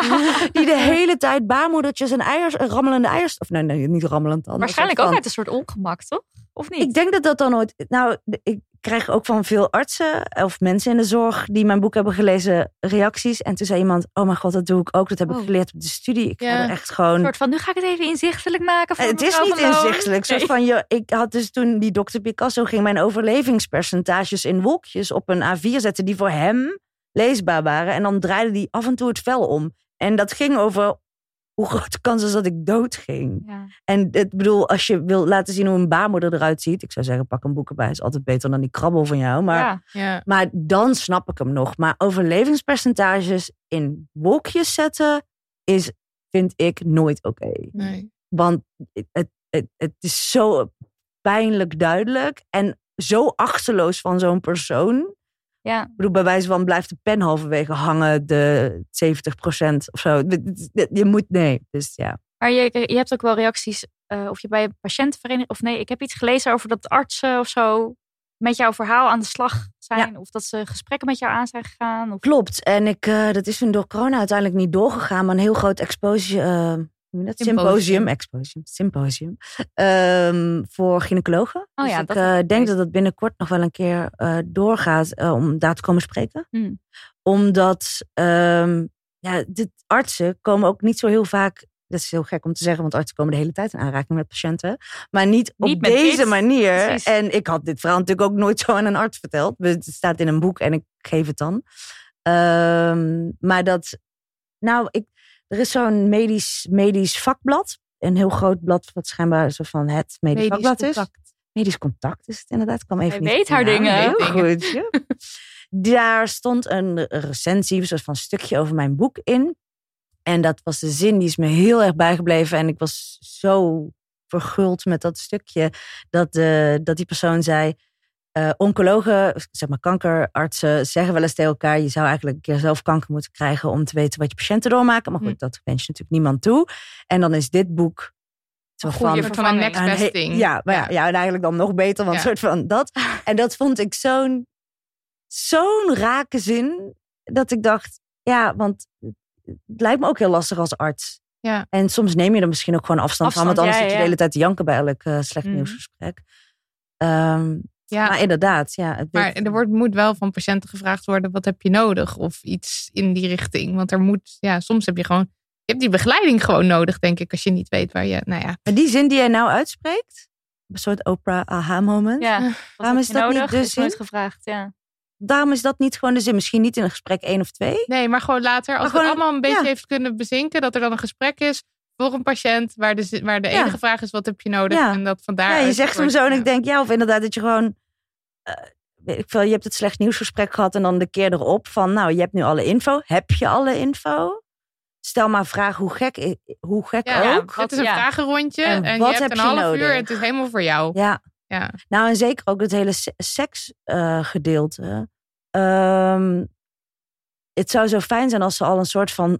even een voorzetje doen van een gekke vraag. Zodat je daarna alles durft te vragen. Ja. Zeg gewoon... Nou, er was hier laatst iemand met de vraag... Nou, zou anale seks wel mogen als penetratie niet kan? En toen zei ik dit. Heb je ook een vraag in die trant? Dus zo, het paved the way.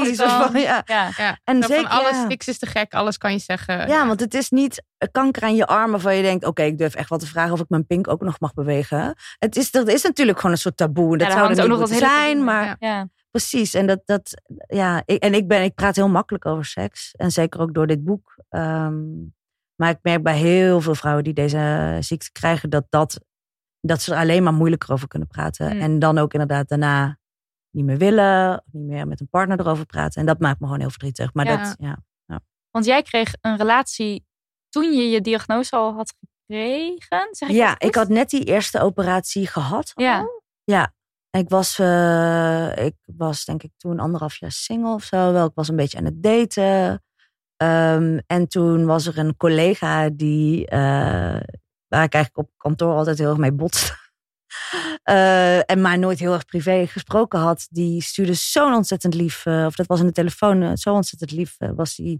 Toen ik vertelde wat er met mij aan de hand was. En die zei, ik ga vanaf nu elke dag bij je inchecken. En die ging op vakantie een aantal weken. En ik zat thuis te herstellen, zeg maar die 6 weken. En dat deed hij. En toen bloeide er wat op. En toen uiteindelijk bleek dat het niet goed zat. En dat ik nog meer behandelingen nodig had. Maar ja, dan ben je verliefd. Ja. Dat staat uitgebreid in het boek. Inmiddels zijn we uit elkaar. Ook alweer ruim 1,5 jaar. Maar het staat uitgebreid in het boek, want dat was zo. Die periode was zo.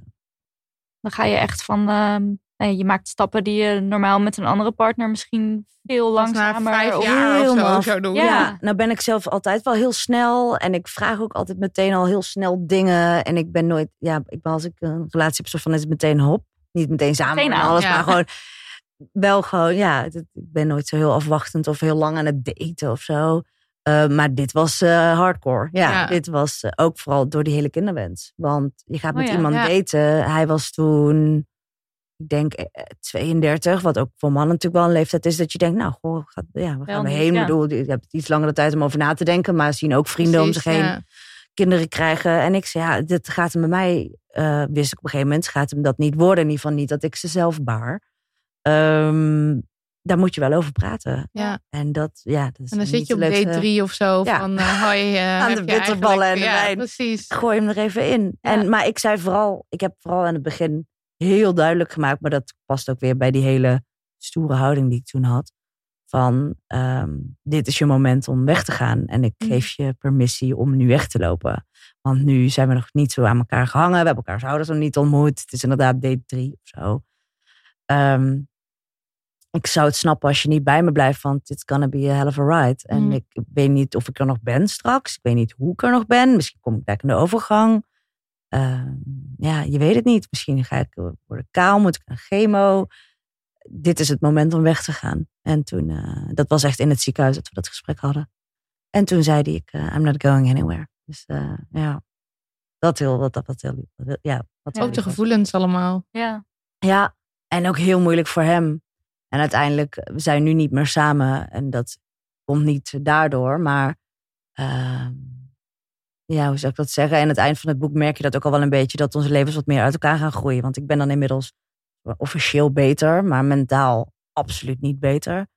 Mijn hele leven vanaf mijn 14 inderdaad heel veel gewerkt. En dacht, ik wilde opeens alles anders gaan inrichten. Wat ook niet zo gek is als je gewoon iets heel heftigs hebt doorgemaakt... zoals kanker krijgen. Mm-hmm. En hij ging gewoon door zoals hij ging. Wat logisch is. Ja. Want waarom zou hij opeens zijn hele leven moeten overdenken? En die denkt ook niet opeens, zal ik emigreren? Zal ik stoppen met werken? En ik had opeens allerlei grote levensvragen.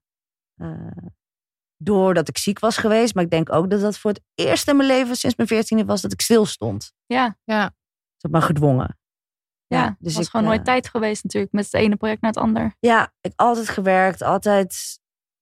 die websites gerund en teams gehad. En vroeg naar Amsterdam verhuisd. En meteen al huis gekocht. Maar zelfs tijdens het medische traject ging je nog steeds door. Je bent ook niet gestopt omdat je ziek werd. Nee. Je bent daarna gestopt. Ja, ik ben denk 5 dagen niet aan het werk geweest. In het jaar dat ik ziek was. En dat waren de dagen dat ik onhandig koos in het ziekenhuis lag. Of nog met een morfinepomp in mijn rug. Wat absurd is. Maar toen heel goed werkte voor mij. En waar ik ook geen spijt van heb. Mensen zeiden, zou je terugdraaien? Nee, op dat moment werkte dat. Zou ik het aanraden? Nee. Maar inderdaad, daarna ben ik... Culi was sowieso al wel... ik deed het toen al bijna 7 jaar. Dat was altijd wel een beetje een moment dat ik... Na 5 jaar ga ik altijd een beetje denken... En dan heb ik nog eventjes tijd nodig om het afscheid vorm te geven. En dan op een gegeven moment ga ik weg. Bij Girlscene was het 8 jaar, geloof ik. Een dagje na je operatie. Oké, nou nu hebben we het gehad. Nu is het klaar. Als in de kanker is echt weg? Ook zeg maar het mentaal. Zo van nu heb ik het kanker afgerond. Ik hoopte dat. Ik denk dat ik er op dat moment me begon te realiseren dat het mentale herstel pas startte als het lichamelijke herstel soort van was ingezet. Dat zeggen veel artsen ook wel en psychologen ook wel, dat het heel moeilijk is om dat tegelijk te doen. Omdat je lichaam is gewoon echt letterlijk eerst lichamelijk overleven en daarna zien we wel. Dat schijnt een soort van voorprogrammeerd te zijn. Het is heel moeilijk om tegelijk te doen. Terwijl natuurlijk gebeurt er iets qua herstel, maar dat echt een plekje geven gebeurt daarna pas. En dat had ik heel erg. En ik best wel een hele heftige medicijnen gezeten. Oxycodon, wat nu ook wel wereldwijd best wel een hele grote heftige... Druk, verslaving. Ja. Het is gewoon verslavender dan heroïne. Ik vond het ontzettend moeilijk om erachter te komen. Maar dat is voor je lichamelijke klachten, toch? Ja, het is een soort vorm van morfine die je mee naar huis krijgt in tabletjes. En dat heb ik in het boek wel beschreven. Achteraf gezien is het een van de weinige dingen waar ik spijt van heb hoe ik het heb opgeschreven. Want dat was het denk ik nog wel nog veel heftiger dan ik het heb beschreven. Een beetje gesugarcoat. Ja, ik weet niet waarom. Misschien ook omdat ik nu alweer een paar jaar verder ben. En verder ga nadenken en denk... Ik heb het niet rooskleurig opgeschreven. Het staat in het boek echt wel zoals het was. Ik was gewoon mezelf moedwillig aan het verdoven. Wilde er niet mee stoppen. Was sowieso in die periode heel erg soort aan het inhalen, aan het feesten en het uitgaan. Maar nu ik nog verder kijk en ook weer meer mensen heb gesproken, ook die ook aan oxycodon hebben gezeten en zo, dat was echt een verslaving. Mm. Het was dan maar 3 maanden of zo. Maar... En daarna was je recept afgelopen en toen kreeg je het ook niet meer. Ja, en ik weet ook nog, dat durf ik nu, dat is iets waar ik mij voor schaamde. En dat staat niet in het boek, maar dat kan ik nu niet zonder schaamte zeggen. Maar ik heb echt gewoon een soort van gebedeld. Oh, bij mijn arts en gezegd. Meer. En ik heb nooit gefaked van ik heb het nodig, maar echt zo van, maar is er een optie dat... Ik vind het nu ook heel moeilijk om toe te geven, want het voelt heel zwak. Maar dan denk ik, het komt door het spul wat ze me hebben gegeven. Ja, en omdat je niet echt in een good place bent. Nee, maar het voelt toch van... Je moet toch kunnen stoppen als de pilletjes op zijn. Maar werd je daar een beetje op voorbereid? Nee. Want dit is een verslaaf ook niet. Nee, en nu... Er was vorig jaar een heel groot artikel in het NRC... over dit soort van oxycodon-epidemie, of hoe noemen ze het dan? Dat het tegenwoordig al aan tieners wordt gegeven... na een wortelkanaalbehandeling bij de tandarts... En echt, het is echt heftig. Ja. Dus, maar waarom ik hierop kwam is omdat het mentale stuk... ook denk ik door al die verdoving die ik toen had... Van allemaal uitgesteld wordt. Ja, echt uitgesteld werd. Ja. Ja. En daarna opeens alsof een enorme klap was. Terwijl mijn vrienden en mijn familie eigenlijk allemaal... een soort van de vlag uithingen, maar niks beter. En ik dacht alleen maar... Maar ik wil het hier even over hebben. En ik wil heel veel huilen. En ik wil er heel erg mee zitten... En ik wil stoppen met mijn werk. Wat al, dat stond al op de planning. Maar toen een soort stroomversnelling kwam.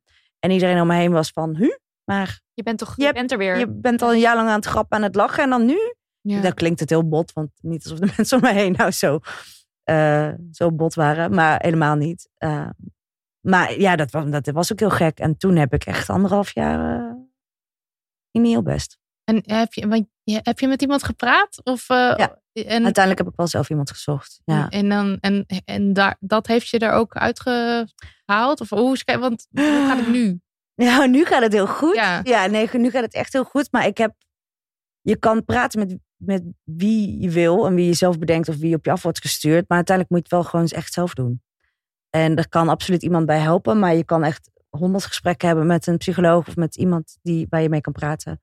Als je zelf niet... ermee aan de slag wil. Ja, als je op de oppervlakte blijft. Ja, Freud kan tegenover je gaan zitten. Nee, dus uiteindelijk die gesprekken hielpen. En de gesprekken met mijn vrienden die ik een soort van uiteindelijk heb afgedwongen. Maar heb gezegd van oké, sorry, maar ik heb dit nu echt nodig. Dat hielp. En uiteindelijk moet je het vooral ook gewoon heel erg zelf doen. Tenminste voor mij, ik kan van mezelf spreken.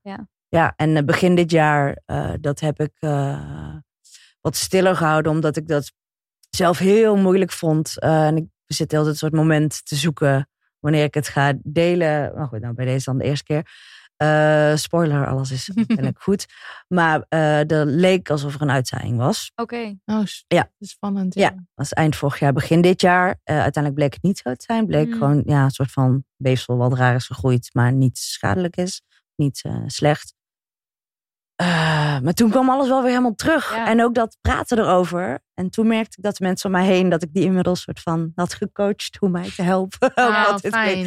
Ja, maar dat ik zelf veel beter kon aangeven.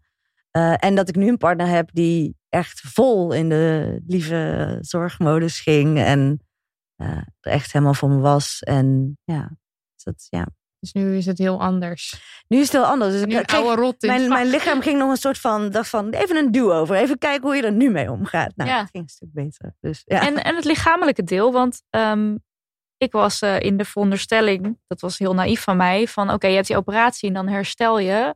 en dan is het weer oké. Maar dat... Nou, een heel groot deel is oké, gelukkig. Alles doet het nog aan alle kanten. Wat een groot verschil is dat je... ik word nog wel van binnen ongesteld, maar aan de buitenkant merk je niks. Wat echt fucking fijn is, want nooit bloed. Maar wel bijvoorbeeld PMS hormonen en zo. Maar wat heel raar is, want je probeert bij te houden. Heb ik nou buikpijn van? Heb ik een verkeerde mossel gegeten? Of is er iets aan de hand? En op een gegeven moment ga je het dan bijhouden. Maar dat Hou je het nu je cyclus bij? Ik hou het nu bij. Maar dan denk ik altijd, is dit nou mijn ijsprong of mijn menstruatieweek die ik niet merk? Van je weet het niet. Nee, ja. Dat is soms best wel lastig. Want dan op een gegeven moment weet je wel van, oh, dit is die kramp, weet je wel. En dan word je straks wakker en dan, of de volgende nacht wakker en dan ligt het bloed. Dus dat is bij mij veranderd. Maar dat is best wel fijn. Als je geen kinderwens hebt, zoals ik heb, is het heel chill dat je nooit bang hoeft te zijn. Ik merkte dat ik vorig jaar opeens dacht, oh nee, natuurlijk niet. En dan ben ik ook nog in een lesbische relatie. Dus dat wordt helemaal vrij uniek als echt dat zou lukken. Onmogelijk. Ja, maar dat ik heel dom echt zo dacht van, oh, ik ben zo misselijk. Wat zal het er aan de hand zijn? En dat ik dacht, ik heb echt 2 hele goede redenen waarom dit niet een zwangerschap kan zijn. Maar heel uiteindelijk erg hard om gelachen met Norma. Maar nee, dus dat is veranderd. Maar dat vind ik allebei niet heel erg. Mm-hmm. Het enige wat ik wel heel erg vind, en dat komt helaas vaak voor, ik weet geen percentage, bij vrouwen die dan zo'n radicale baarmoederverwijdering hebben gehad. Die heb ik dus ook gehad. En wordt niet alleen de baarmoeder verwijderd, maar steunweefsel en lymfeklieren eromheen ook. En als dat gebeurt, dan worden er vaak zoveel lymfeklieren weggehaald dat er lymfeudeem ontstaat. En dan heb je dus allemaal vochtophopingen in je lijf op een bepaalde plek. Bij mij zat in mijn liezen en in mijn bovenbenen. Waar het vocht niet meer weg kan. En dan krijg je dus een heel dik been. Want dat zijn lymfeklieren die dat vocht normaliter soort van reguleren. Ja, dat is een heel grappige vergelijking die mijn arts ooit heeft gegeven. Mocht je ooit denken, ik ken iemand met lymfeudeem, dan weet je nu hoe het werkt. Normaal heb je een soort snelweg met afritten en autootjes erop. En je hebt genoeg afritten voor de autootjes om eraf te gaan. Maar in dit geval bij lymfeudeem zijn er minder afritten, maar evenveel autootjes. Ja. Dus de autootjes, wat gaan ze doen? Die hoopt op en propt. En je lichaam zou dan eigenlijk nieuwe afritten moeten aanmaken. Maar dat kan niet. Nee. De lymfeklieren komen nooit meer terug. Bij mij zijn er bijna 30 weggehaald. Dat is best veel. Ja. Maar die groeien niet meer aan. Die komen niet meer terug. Dus wat moet je lichaam leren? De autootjes zeg maar, de goede kant op te sturen. En niet allemaal afrit A te nemen. Zeg maar dat. En dat doet ook pijn? En dat doet... Het is meer totaal ongemak. Zelfs als je wat vollere benen hebt en die schuren heel erg tegen elkaar aan. Is het pijn. Het is gewoon soort van zwaar. En het is veel. En aan het eind van de dag wil je gewoon alleen maar zitten of liggen. Dat is het een beetje. Er zijn een hele hoop kleren die ik niet meer pas. Terwijl wat geen vet is, het is vocht. Dat vind ik soms... Wordt het gedurende de dag? Ja, dat. Soms sta ik ermee op en is het heel erg. Ik heb nu echt een goede dag. Ik heb ook ik ga elke week naar een lymfodeemtherapeut. Voor een soort massage? Een uur, ja. Een soort hele heftige massage. En ook allerlei andere delen van je lichaam worden dan gemasseerd waar nog wel lymfeklieren zitten om die te zeggen, hallo, jullie zijn de afritten die het moeten gaan doen voor dit lichaam. En ik heb hele sexy steunbroekjes. En een soort van bedenk spanks en dan nog 10 keer strakker. Zeg maar dat je na 5 minuten in je diner het uit wilt trekken. Die draag ik thuis. Maar dat helpt wel. Dat helpt enorm, maar het zit vreselijk. En je kan al helemaal niet mee uit eten. En laat staan sporten of dansen of dat soort dingen. Dus ik heb mezelf... Dat heeft wel echt lang geduurd. De corona hielp daar fantastisch bij. Ik heb echt tegen mezelf nu gezegd... Er is absoluut geen noodzaak meer om hele strakke broeken aan te doen. En hele hooghakken te dragen. Die pandemie hielp daar heel erg bij. Of misschien ouder worden. Comfort voor alles. Maar bij mij is het gewoon echt zo. Ik heb gewoon allemaal hele fijne broeken die een soort van joggingachtig zitten. Maar er wel netjes uitzien. En panties kunnen vaak wel. Maar ik heb laatst dacht ik weer. Oh, ik doe die hele leuke skinny broek aan. En dan leuk met laagjes met 8 centimeter, 10 centimeter hak erbij. Nou, dan s'avonds kun je gewoon echt... Nou ja, s'middags kun je... Maar moet je gewoon naar huis. En dan mijn been omhoog. En moet koelen. En die broekjes aan wat niet gaat als je been soort van... Mijn been wordt denk ik... Ik heb normaal maat 36, 38. En dat been is dan echt 40, 42. Ja. Oh ja. En dan soms ook één meer dan de ander. Vooral, dat is heel ook leuk. Was daar de broek wel en daar niet. Ja. Maar je wordt er wel inventief van. En er zijn ook hele goede dagen. Ja. Als het niet zo warm is, dan helpt het. Maar dat is iets dat ik totaal onderschat. Ja, dat zal. Ja, maar je verwacht het niet. Verwacht het niet. Nee, en dat is ooit op een gegeven moment echt op het eind van het traject gezegd. En soms gebeurt het ook niet. Niet iedereen heeft hier last van. Maar ook dat is weer een goede. Er wordt niet meteen zo'n therapeut toegewezen. Dan is het, ga maar even kijken hoe het is. Ga maar even, ga maar een jaar. En dan moet je zelf weer aan de bel trekken. Ik heb pas na een jaar, na mijn operatie, de eerste afspraak bij zo'n therapeut gehad. Terwijl het kan echt geen kwaad, want het is gewoon een massage. Het doet wel pijn in het begin. Maar het kan. Het is niet dat het nog moet doen. Je moest zo niet een week na de operatie doen. Maar het was gewoon, kijk het maar een jaar aan. En nu denk ik, god, ik had er zoveel eerder heen moeten gaan. Ook dat zelf aan de bel. Zelf aan de bel trekken. Ja, of iemand zoeken die het ook heeft gehad, helaas. Ja, nou ja, sowieso jouw boek of mijn boek lezen. Ja. En dan gewoon en denk ik, ik ga nu aan de bel trekken. Ja, en uiteindelijk dat ook, dat een hoop vrouwen, wat jou zei van 6 op de 10, doet het uitstrijkje. Maar laten we alsjeblieft blij zijn, 30 is dan laat aan de latere kant, maar nog steeds gewoon goed. En we leven in een land waar het goed wordt vanaf je 30ste, daarvoor helaas niet. Maar laten we daar gewoon alsjeblieft gebruik van maken. Ja. En als je zegt, het is ongemakkelijk. Ik wil dat nog heel graag benadrukken. Tegenwoordig is er de optie voor een thuistest. Ja, heb ik zelf ook gedaan. Ja, ik heb hem nooit gedaan, maar het schijnt best makkelijk te zijn. Ja, heel makkelijk. En toen zei laatst iemand, maar als de uitslag dan niet goed is, moet je alsnog naar de arts. Toen dacht ik, als de uitslag niet goed is, moet je sowieso. Soort van, je kan niet thuis dan... Kanker genezen, dat zou wel fijn zijn. Niet dat het dan kanker zou zijn. Hele slecht kankergeneespakket thuisgestuurd. Dus die vind ik belangrijk dat we benadrukken. En vrouwen die zeggen het is ongemakkelijk.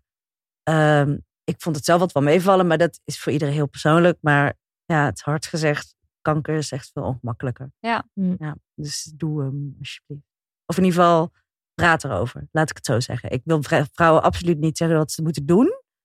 Maar ik ga ze wel op het hart drukken van denk erover na. Praat erover. Ja, en ook praat over met je vriendin. Ik heb nog steeds vriendinnen waarvan ik denk... heb jij die nou gedaan toen je 30 was? Ja, niet echt. Dus dat is ook wel weer een reminder voor mezelf. Van niet dat ik nou bij elk theekransje... was wel leuk, want ik had... onderwerpen nog in gaan gooien. Maar... ik had het over je boek met vriendinnen. En toen was meteen dat ook het onderwerp van gesprek. Wat zo goed. Van had iedereen het gedaan en eentje dan niet. En die moest nog steeds... de afspraak maken. En dat heeft ze volgens mij gedaan nu. Nou, dus dat zijn dan toch gesprekken die geopend worden. Ja, moedig mensen ook aan om het te doen. Daar krijg ik echt nog steeds tranen van in mijn ogen. Ja. En elke week de reacties die ik... de reacties die ik krijg nog steeds op Instagram zijn zo bijzonder. Soms ook heel zwaar. Ja. Soms zijn het er ook letterlijk 50 in de week. Als ik net even het onderwerp heb aangesneden. Maar... als in altijd goed, van blijf sturen. Maar hoeveel vrouwen dan zeggen... nu pas denk ik erover na, nu pas ben ik het gaan doen. Ik word al 3 jaar niet serieus genomen door mijn arts. Ja. Want van de week nog een meisje zei, ik ben 27. Al jarenlang heb ik dit. En mijn huisarts weigert mij een uitstrijkje af te nemen.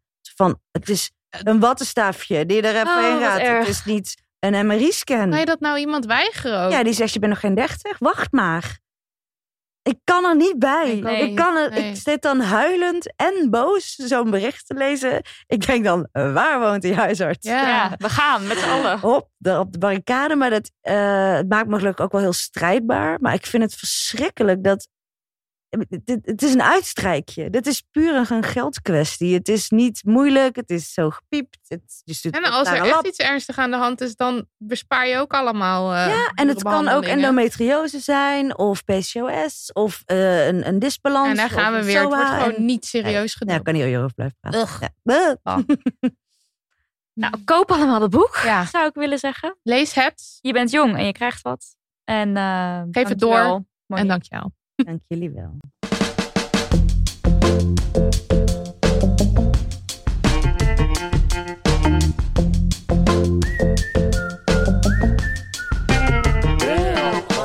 Tijd voor onze afsluitende rubriek. De Damn Honey S&O. Marie Lotte, jij hebt de no. Waar ging jouw bloed van koken deze week? 2 dingen.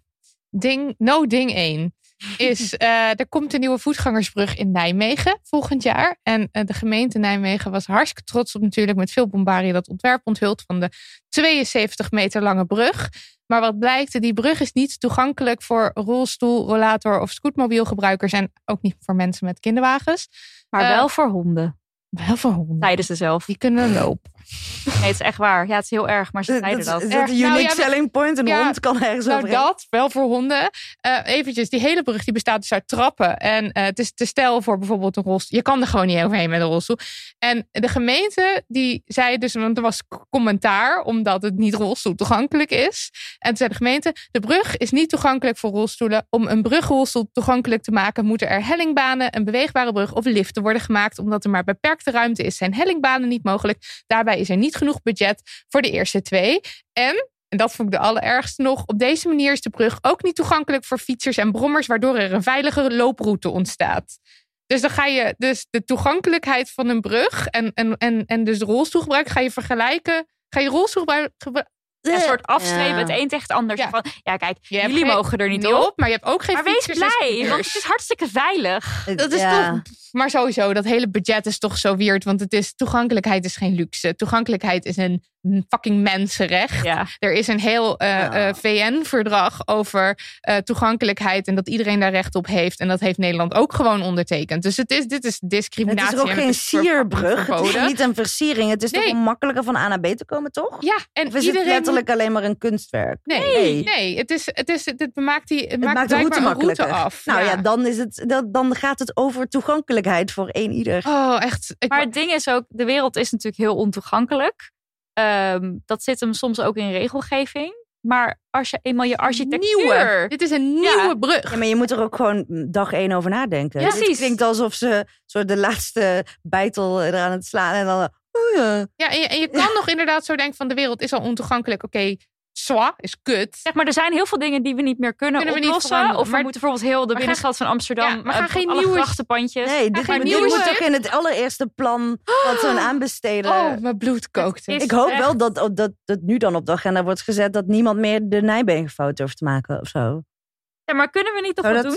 Om Nijmegen te stoppen? Nee, ja, het kan. Want deze brug staat gepland voor volgend jaar. En er liggen nu blijkbaar... Er worden vergunningen aangevraagd. En er liggen aanvragen. Maar hij moet nog gebouwd. Dus hij moet nog gebouwd. Oh, het was een illustratie. Ik zag een foto, maar dat leek heel erg. Ja. Ja. Dus ik zou zeggen, als je er zin in hebt... Of niet, maar doe het gewoon.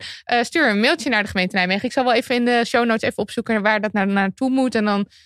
anders zet je er gewoon in... Hey, fucking kut dat jullie rolstoelgebruikers discrimineren. Die brug is...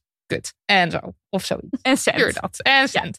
Ja. Maar goed, er is wel ophef hoor. En inmiddels heeft er ook een gemeenteraadslid al een contact gezocht met een bedrijf dat dus gespecialiseerd is in het aanleggen van die liften. En heeft ook een offerte en zo al ingediend bij de gemeente van dit moet er komen. Dus er zijn wel dingen gaande. Ik hoop dat het opgelost wordt, maar ik vind het echt schandalig dat dit het plan was. Ja, eens. En de reactie erop ook echt. Ja, maar ja, alles hier aan. Ja. Noding 2. Oh ja, je had 2. Ja, sorry. Ik wist ook niet. Ik kon niet kiezen. Over Britney Spears. Popster Britney Spears. Want die heeft er vorige week voor het eerst in jaren gesproken over de situatie waar ze in zit. En dat is verschrikkelijk. Sinds 2008 staat ze onder toezichtstelling van haar vader. Omdat het toen niet goed met haar ging. Maar dat is dus nu 13 jaar. En deze meid is nu 39 en ze mag niks zelf beslissen. Haar vader heeft zeggenschap over haar financiën, haar eigendommen en alle andere aspecten in haar leven. En het is dus blijkbaar heel moeilijk om daaruit te komen. Zo'n curatorschap in Amerika, als je daar in zit, dan zijn de wetten zo dat je er dus bijna niet meer uitkomt. Ze mag niks zelfs meer beslissen. Haar doen, laten, gaan en staan wordt gecontroleerd. Geld, creditcard, paspoort, telefoon. Of ze dus kinderen nog mag krijgen. Ze moet een spiraaltje in. Maar daar wil ik het nog eventjes over hebben. Want een van de dingen is dus... Zij wil eigenlijk kinderen met haar vriend. Maar ze heeft een gedwongen spiraaltje nu. Nou, en daar was... ik was daar ook heel erg van onder de indruk. Want dat is gewoon het recht op zelfbeschikking schenden. Maar ja, toen zag ik op dit... En dit is waar... op Twitter zag ik meerdere draadjes van mensen die zeiden... ja, hallo, dit is natuurlijk heel erg van Britney... maar het is nu dus wel weer een witte, rijke, beroemde vrouw die dit zegt. En dan staat heel de wereld op zijn kop van... oh my god, zij wordt gedwongen om anticonceptie te gebruiken. Ja, wat erg. Maar ja, dit gebeurt. Ja. Als in, dit gebeurt in de 19e, 20e en ook nog in de 21e eeuw... gewoon heel erg veel. En... gedwongen sterilisatie en gedwongen anticonceptie. En dat dat overkomt vooral mensen, of overkomt, dat wordt mensen aangedaan. En dat zijn dan vooral vrouwen van kleur, vrouwen met een beperking, arme vrouwen, vrouwen met HIV. Die zijn hier dus allemaal het slachtoffer van. Ja. En ik was dus nu even aan het zoeken naar gevallen in Amerika. En zelfs in 2019, maar ook zeg maar gewoon in de jaren 2000... immigrantenvrouwen die dus gedwongen hun baarmoeder, bij gedwongen hun baarmoeder wordt verwijderd. En zonder dat ze daar toestemming voor geven. Vrouwen in gevangenissen die, omdat ze dan zogenaamd slechte ouders zijn, die gedwongen worden om anticonceptie te gebruiken. Ja. En dat is Amerika. Maar ik dacht van ineens ook, vorig jaar hadden we nog een fucking discussie in Nederland. Toen kwam er een petitie opeens van een of andere kinderrechter die vond dat vrouwen die door verslaving, psychiatrische ziekte of verstandelijke beperking niet goed voor hun kind kunnen zorgen, gedwongen moeten worden om anticonceptie te nemen. Wow. En heel veel mensen gaan mee in deze gedachtegang, hè? Want het is zo zielig voor de kinderen, la. Maar zelfbeschikking first, mensen. Ja. Altijd. Echt, ja. Je moet je altijd afvragen, wie ben jij om te beslissen dat een ander geen kind mag krijgen? Ja. Ja. En daar... Ongeacht wat de situatie is, ongeacht of jij vindt dat iemand zelf wat beslissing mag vinden, van denken. Je mag er wat van denken, zeg het liever niet hardop. Nee. En zeker niet als je kinderrechter bent. En het is, je hebt gewoon niks te maken met de zelfbeschikking, met het lijf van een ander. Dus eigenlijk is me nou dat het dus nu toch weer zo'n een witte, rijke, beroemde vrouw er dus slachtoffer van moet worden voordat de wereld een fuck geeft. Nou, Nydia, maak ons even blij. Helemaal niet. Nou, vandaag is het 1 juli, oftewel Keti Koti. Tenminste, vandaag nu wij in de studio zitten. Als je het luistert is het al iets later. En dat is, voor de mensen die dat niet weten, dat is de dag waarop het slavernijverleden in de Nederlandse koloniën wordt herdacht. En de afschaffing van de slavernij wordt gevierd. Dus het is zowel een herdenking als een viering. 600.000 mensen werden door Nederland tot slaaf gemaakt. En gedwongen te werk gesteld in de meest mensonterende omstandigheden. We hebben het over familienamen die werden afgenomen, excessief geweld, moord, mensen die stierven van uitputting. Dus het is één groot afschuwelijk verhaal. En toen het uiteindelijk werd afgeschaft, hebben slechts 46.000 van die 600.000, inclusief hun nazaten, dus die moet je er eigenlijk nog bij optellen, het overleefd. Dus dit is één groot verschrikkelijk verhaal. Alsnog wil de overheid er niet aan om daar excuses voor aan te bieden. Tot mijn verbijstering. Ja, echt hoe dan? Bizar. Ja. Maar waar komt dan toch nog een soort yes? Dat is dat vandaag tijdens de Keti Koti-herdenking er een historisch moment was. Namelijk burgemeester Halsema. Die heeft namens het stadsbestuur van Amsterdam officieel excuses aangeboden voor het slavernijverleden. En ook erkend. We hebben een slavernijverleden. Ja. Dat was afschuwelijk. We hebben hier... zelf al deze stappen ingezet. En dan bedoel ik met zelf de gemeente of de stad Amsterdam. Want wat je dus heel veel hoort is... maar wij hebben dat toch niet gedaan. Dat maakt niet uit. Wij als Nederland, de overheid Nederland... die hoort hier de excuses voor aan te bieden. En dat Amsterdam dat gedaan heeft, dat is een soort eerste stap. Amsterdam heeft namelijk zwaar geprofiteerd van de slavernij. Er zijn ook onderzoeken naar gedaan. Ik geloof iets van 40% of zo van het bruto nationaal. Ja. En nou, die speech van Halsema, die kun je ook nog zo geschreven teruglezen. Ja. Dus echt, dat zou ik ook zeker aanraden. Ik had ook de herdenking, tot we de studio in moesten, had ik hem hier aanstaan op de radio. Dus heb ik ook geluisterd. En ik zou ook zeker aanraden om ook de speeches, om eigenlijk gewoon de herdenking terug te kijken als je dat niet gedaan hebt. Ook omdat het... Voor heel veel mensen is het slavernijverleden iets heel erg... het is genegeerd. We hebben er weinig over... Op school kreeg ik er volgens mij 1 paragraaf over. Het VOC komt natuurlijk heel leuk. Dat is natuurlijk de hele tijd. Dat gaat dan 10 pagina's over. En dat... Wat er gebeurd is en op welke schaal en op welke... hoe zeg ik dat? Een ingericht systeem, zeg maar. 3 eeuwen lang. Waarop we mensen uitbuiten. Ja, en waardoor we dus hier in Amsterdam... wat een mooie gevels. En die prachtige schilderijen. Waarop al die machtige mannen toch zo mooi zijn afgekomen. Komt allemaal over de rug hier. Van... En we noemen het de Gouden Eeuw. En het is nog steeds de Gouden Bocht hier op de grachtengordel. En zo, er waren gouden dingen. Maar ook... Heel veel. En we moeten beter. Ja. Er is een slavernijtentoonstelling in het Rijks. Ja. Die heb ik nog niet gezien. Maar ik was wel in het Rijks laatst. En ze hebben nu ook bij zeg maar de meer permanente werken. Hebben ze nu bij sommige werken er een bordje bij hangen. Waar ze dus uitleggen. Want er is bijvoorbeeld, ik weet niet meer, ik heb mijn kennis niet paraat. Maar er is één schilderij van een of andere koning die dan zijn... die gaat bijna dood. Die verdeelt zijn rijkdom of zo. En dat wordt dus heel erg... Op het originele bordje wordt dat heel erg gepresenteerd. Van nou, deze man was rijk. Rijke mensen, leuke rijke man. En dan staat daar nu onder er dus een bordje waarin ook uitgelegd wordt hoe die rijk is geworden. En over de ruggen van welke mensen. En toen dacht ik wel, dit is eigenlijk zo cruciaal dat dit hier staat. Ja. Maar dit is dus ook wat de gemeente Amsterdam ook probeert te doen. Dus ook bijvoorbeeld bij straatnamen of zo, zeg maar, meer context te bieden. Ja. Want het moet natuurlijk niet alleen blijven bij officiële excuses, maar ook in verdere erkenning en ook educatie, denk ik. En Piet Heintunnel. Dat soort dingen, weet je wel. We moeten daar gewoon iets mee als land, als stad, maar ook als land. En natuurlijk ook erkennen dat wat er toen speelde, dat nog altijd doorwerkt in nu. En dat er nog steeds racisme en ongelijkheid is. En dat daar iets aan gedaan moet worden. En dat allemaal verband ook houdt met elkaar. Dat kan je niet zo los van elkaar zien. Nee. Overigens, Rutte die heeft dus ooit gezegd dat hij het polariserend vindt om vanuit het kabinet de stap te maken om excuses aan te bieden. En wil gewoon niet betalen.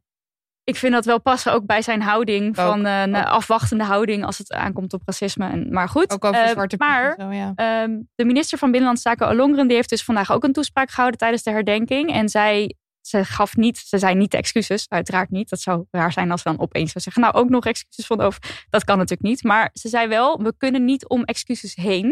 Dus daarmee zetten ze een aanloopsetje. Ja. En er werd gesproken over initiatieven om het slavernijverleden breder onder de aandacht te brengen in de samenleving. Dus dan heb je het bijvoorbeeld over een nationaal museum en over het eerherstel van de verzetsheld Anton de Kom. Ja. Dus dat soort stappen. En dan educatie, lessen. Moet er mist veel en veel meer aandacht naartoe. En ik heb vandaag ook weer zoveel geleerd. Gewoon door de herdenking te kijken. En schaam me kapot dat niet iets is wat ik dan al wist. Nee, dat je denkt, 600.000 mensen. Ik wist het niet. Nee. Dat is zoveel. Mm. Maar goed. Ja. Kleine yes dus voor dat er dus nu wel excuses vanuit Amsterdam zijn aangeboden. Verder vooral een no. Dit was aflevering 70. Dankjewel Monique. Je boek, je bent jong en je krijgt wat licht voor een prikkie in de winkel. Dus mensen, gaat heen en lees. Ja, wat is ook nog... Het is een... Hoe heet dat? Mid-price editie of zo? Oh, ja. Dat heb ik gewoon in de uitverkoop gedaan. Hoor. Gewoon in de uitverkoop, lekker. En het e-book is er ook nog steeds. Die is helemaal voordelig. Dus als je lekker wil lezen. De Storytel. Want we hebben een eigen Storytel pagina. Wat tof. Wat is nou die we... Daar hebben we jou opgezet. Oh, wat leuk. Ja, hij is ook een luisterboek. Hij luistert niet door mij ingesproken. Maar mocht je lekker willen luisteren, dan kan dat. Ja. Daniel van de Poppen. Wat heb je dit weer heerlijk geëdit, schat? De mensen die zullen denken dat het allemaal in één take is opgenomen. In werkelijkheid hebben we weer 3 dagen gezeten. Allemaal opnieuw. Slaapzakken zijn het opgeklapt wel. Lucas de Geer, dankjewel voor de jingles. Ik heb weer lekker mee gedanst en gezongen. En websitebouwer, onderhouder en allround coolmens Liesbeth Smit. Jou ook weer bedankt voor alles. En dan wordt het nu even sentimenteel. Want lieve luisteraar, dit is het moment waarop we afscheid nemen. Nee. Niet voor altijd, maar wel... voor even, want we gaan met vakantie. Over 2 weken dus geen nieuwe aflevering in je feed. Over 4 weken dan weer wel. Ja, we gaan de pauzestand in, dus ga maar vooral niet mailen. Nee. En bewaar al je levenskwesties, je vragen en je Damn Honey Jesse en Noen voor... wanneer is dat? Augustus? Misschien wel. Ergens in augustus. Ergens eind juli, begin augustus. En ga lekker los op de Slack als je wel wilt kletsen over anything feminisme. Als je ons mailt op info@damnhoney.nl, dan krijg je een auto-reply met de link erin. Ja, en ga je ons nou te erg missen, dan kun je ons steunen met een maandelijkse donatie via petje.af/damnhoney. En dan krijg je toegang tot exclusieve bonuscontent waarover ik al een spoiler had gegeven aan het begin van deze aflevering. Kan echt niet. Is helemaal leuk, inhoudelijk alles. Geef geld of niet. Altijd zelf weten. Fijne vakantie aan onszelf. Ja. Fijne vakantie voor jullie. Mensen. Doei.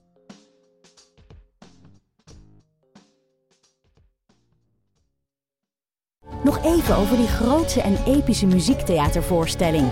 Het 8e leven voor Brilka is een marathonvoorstelling van 5 uur.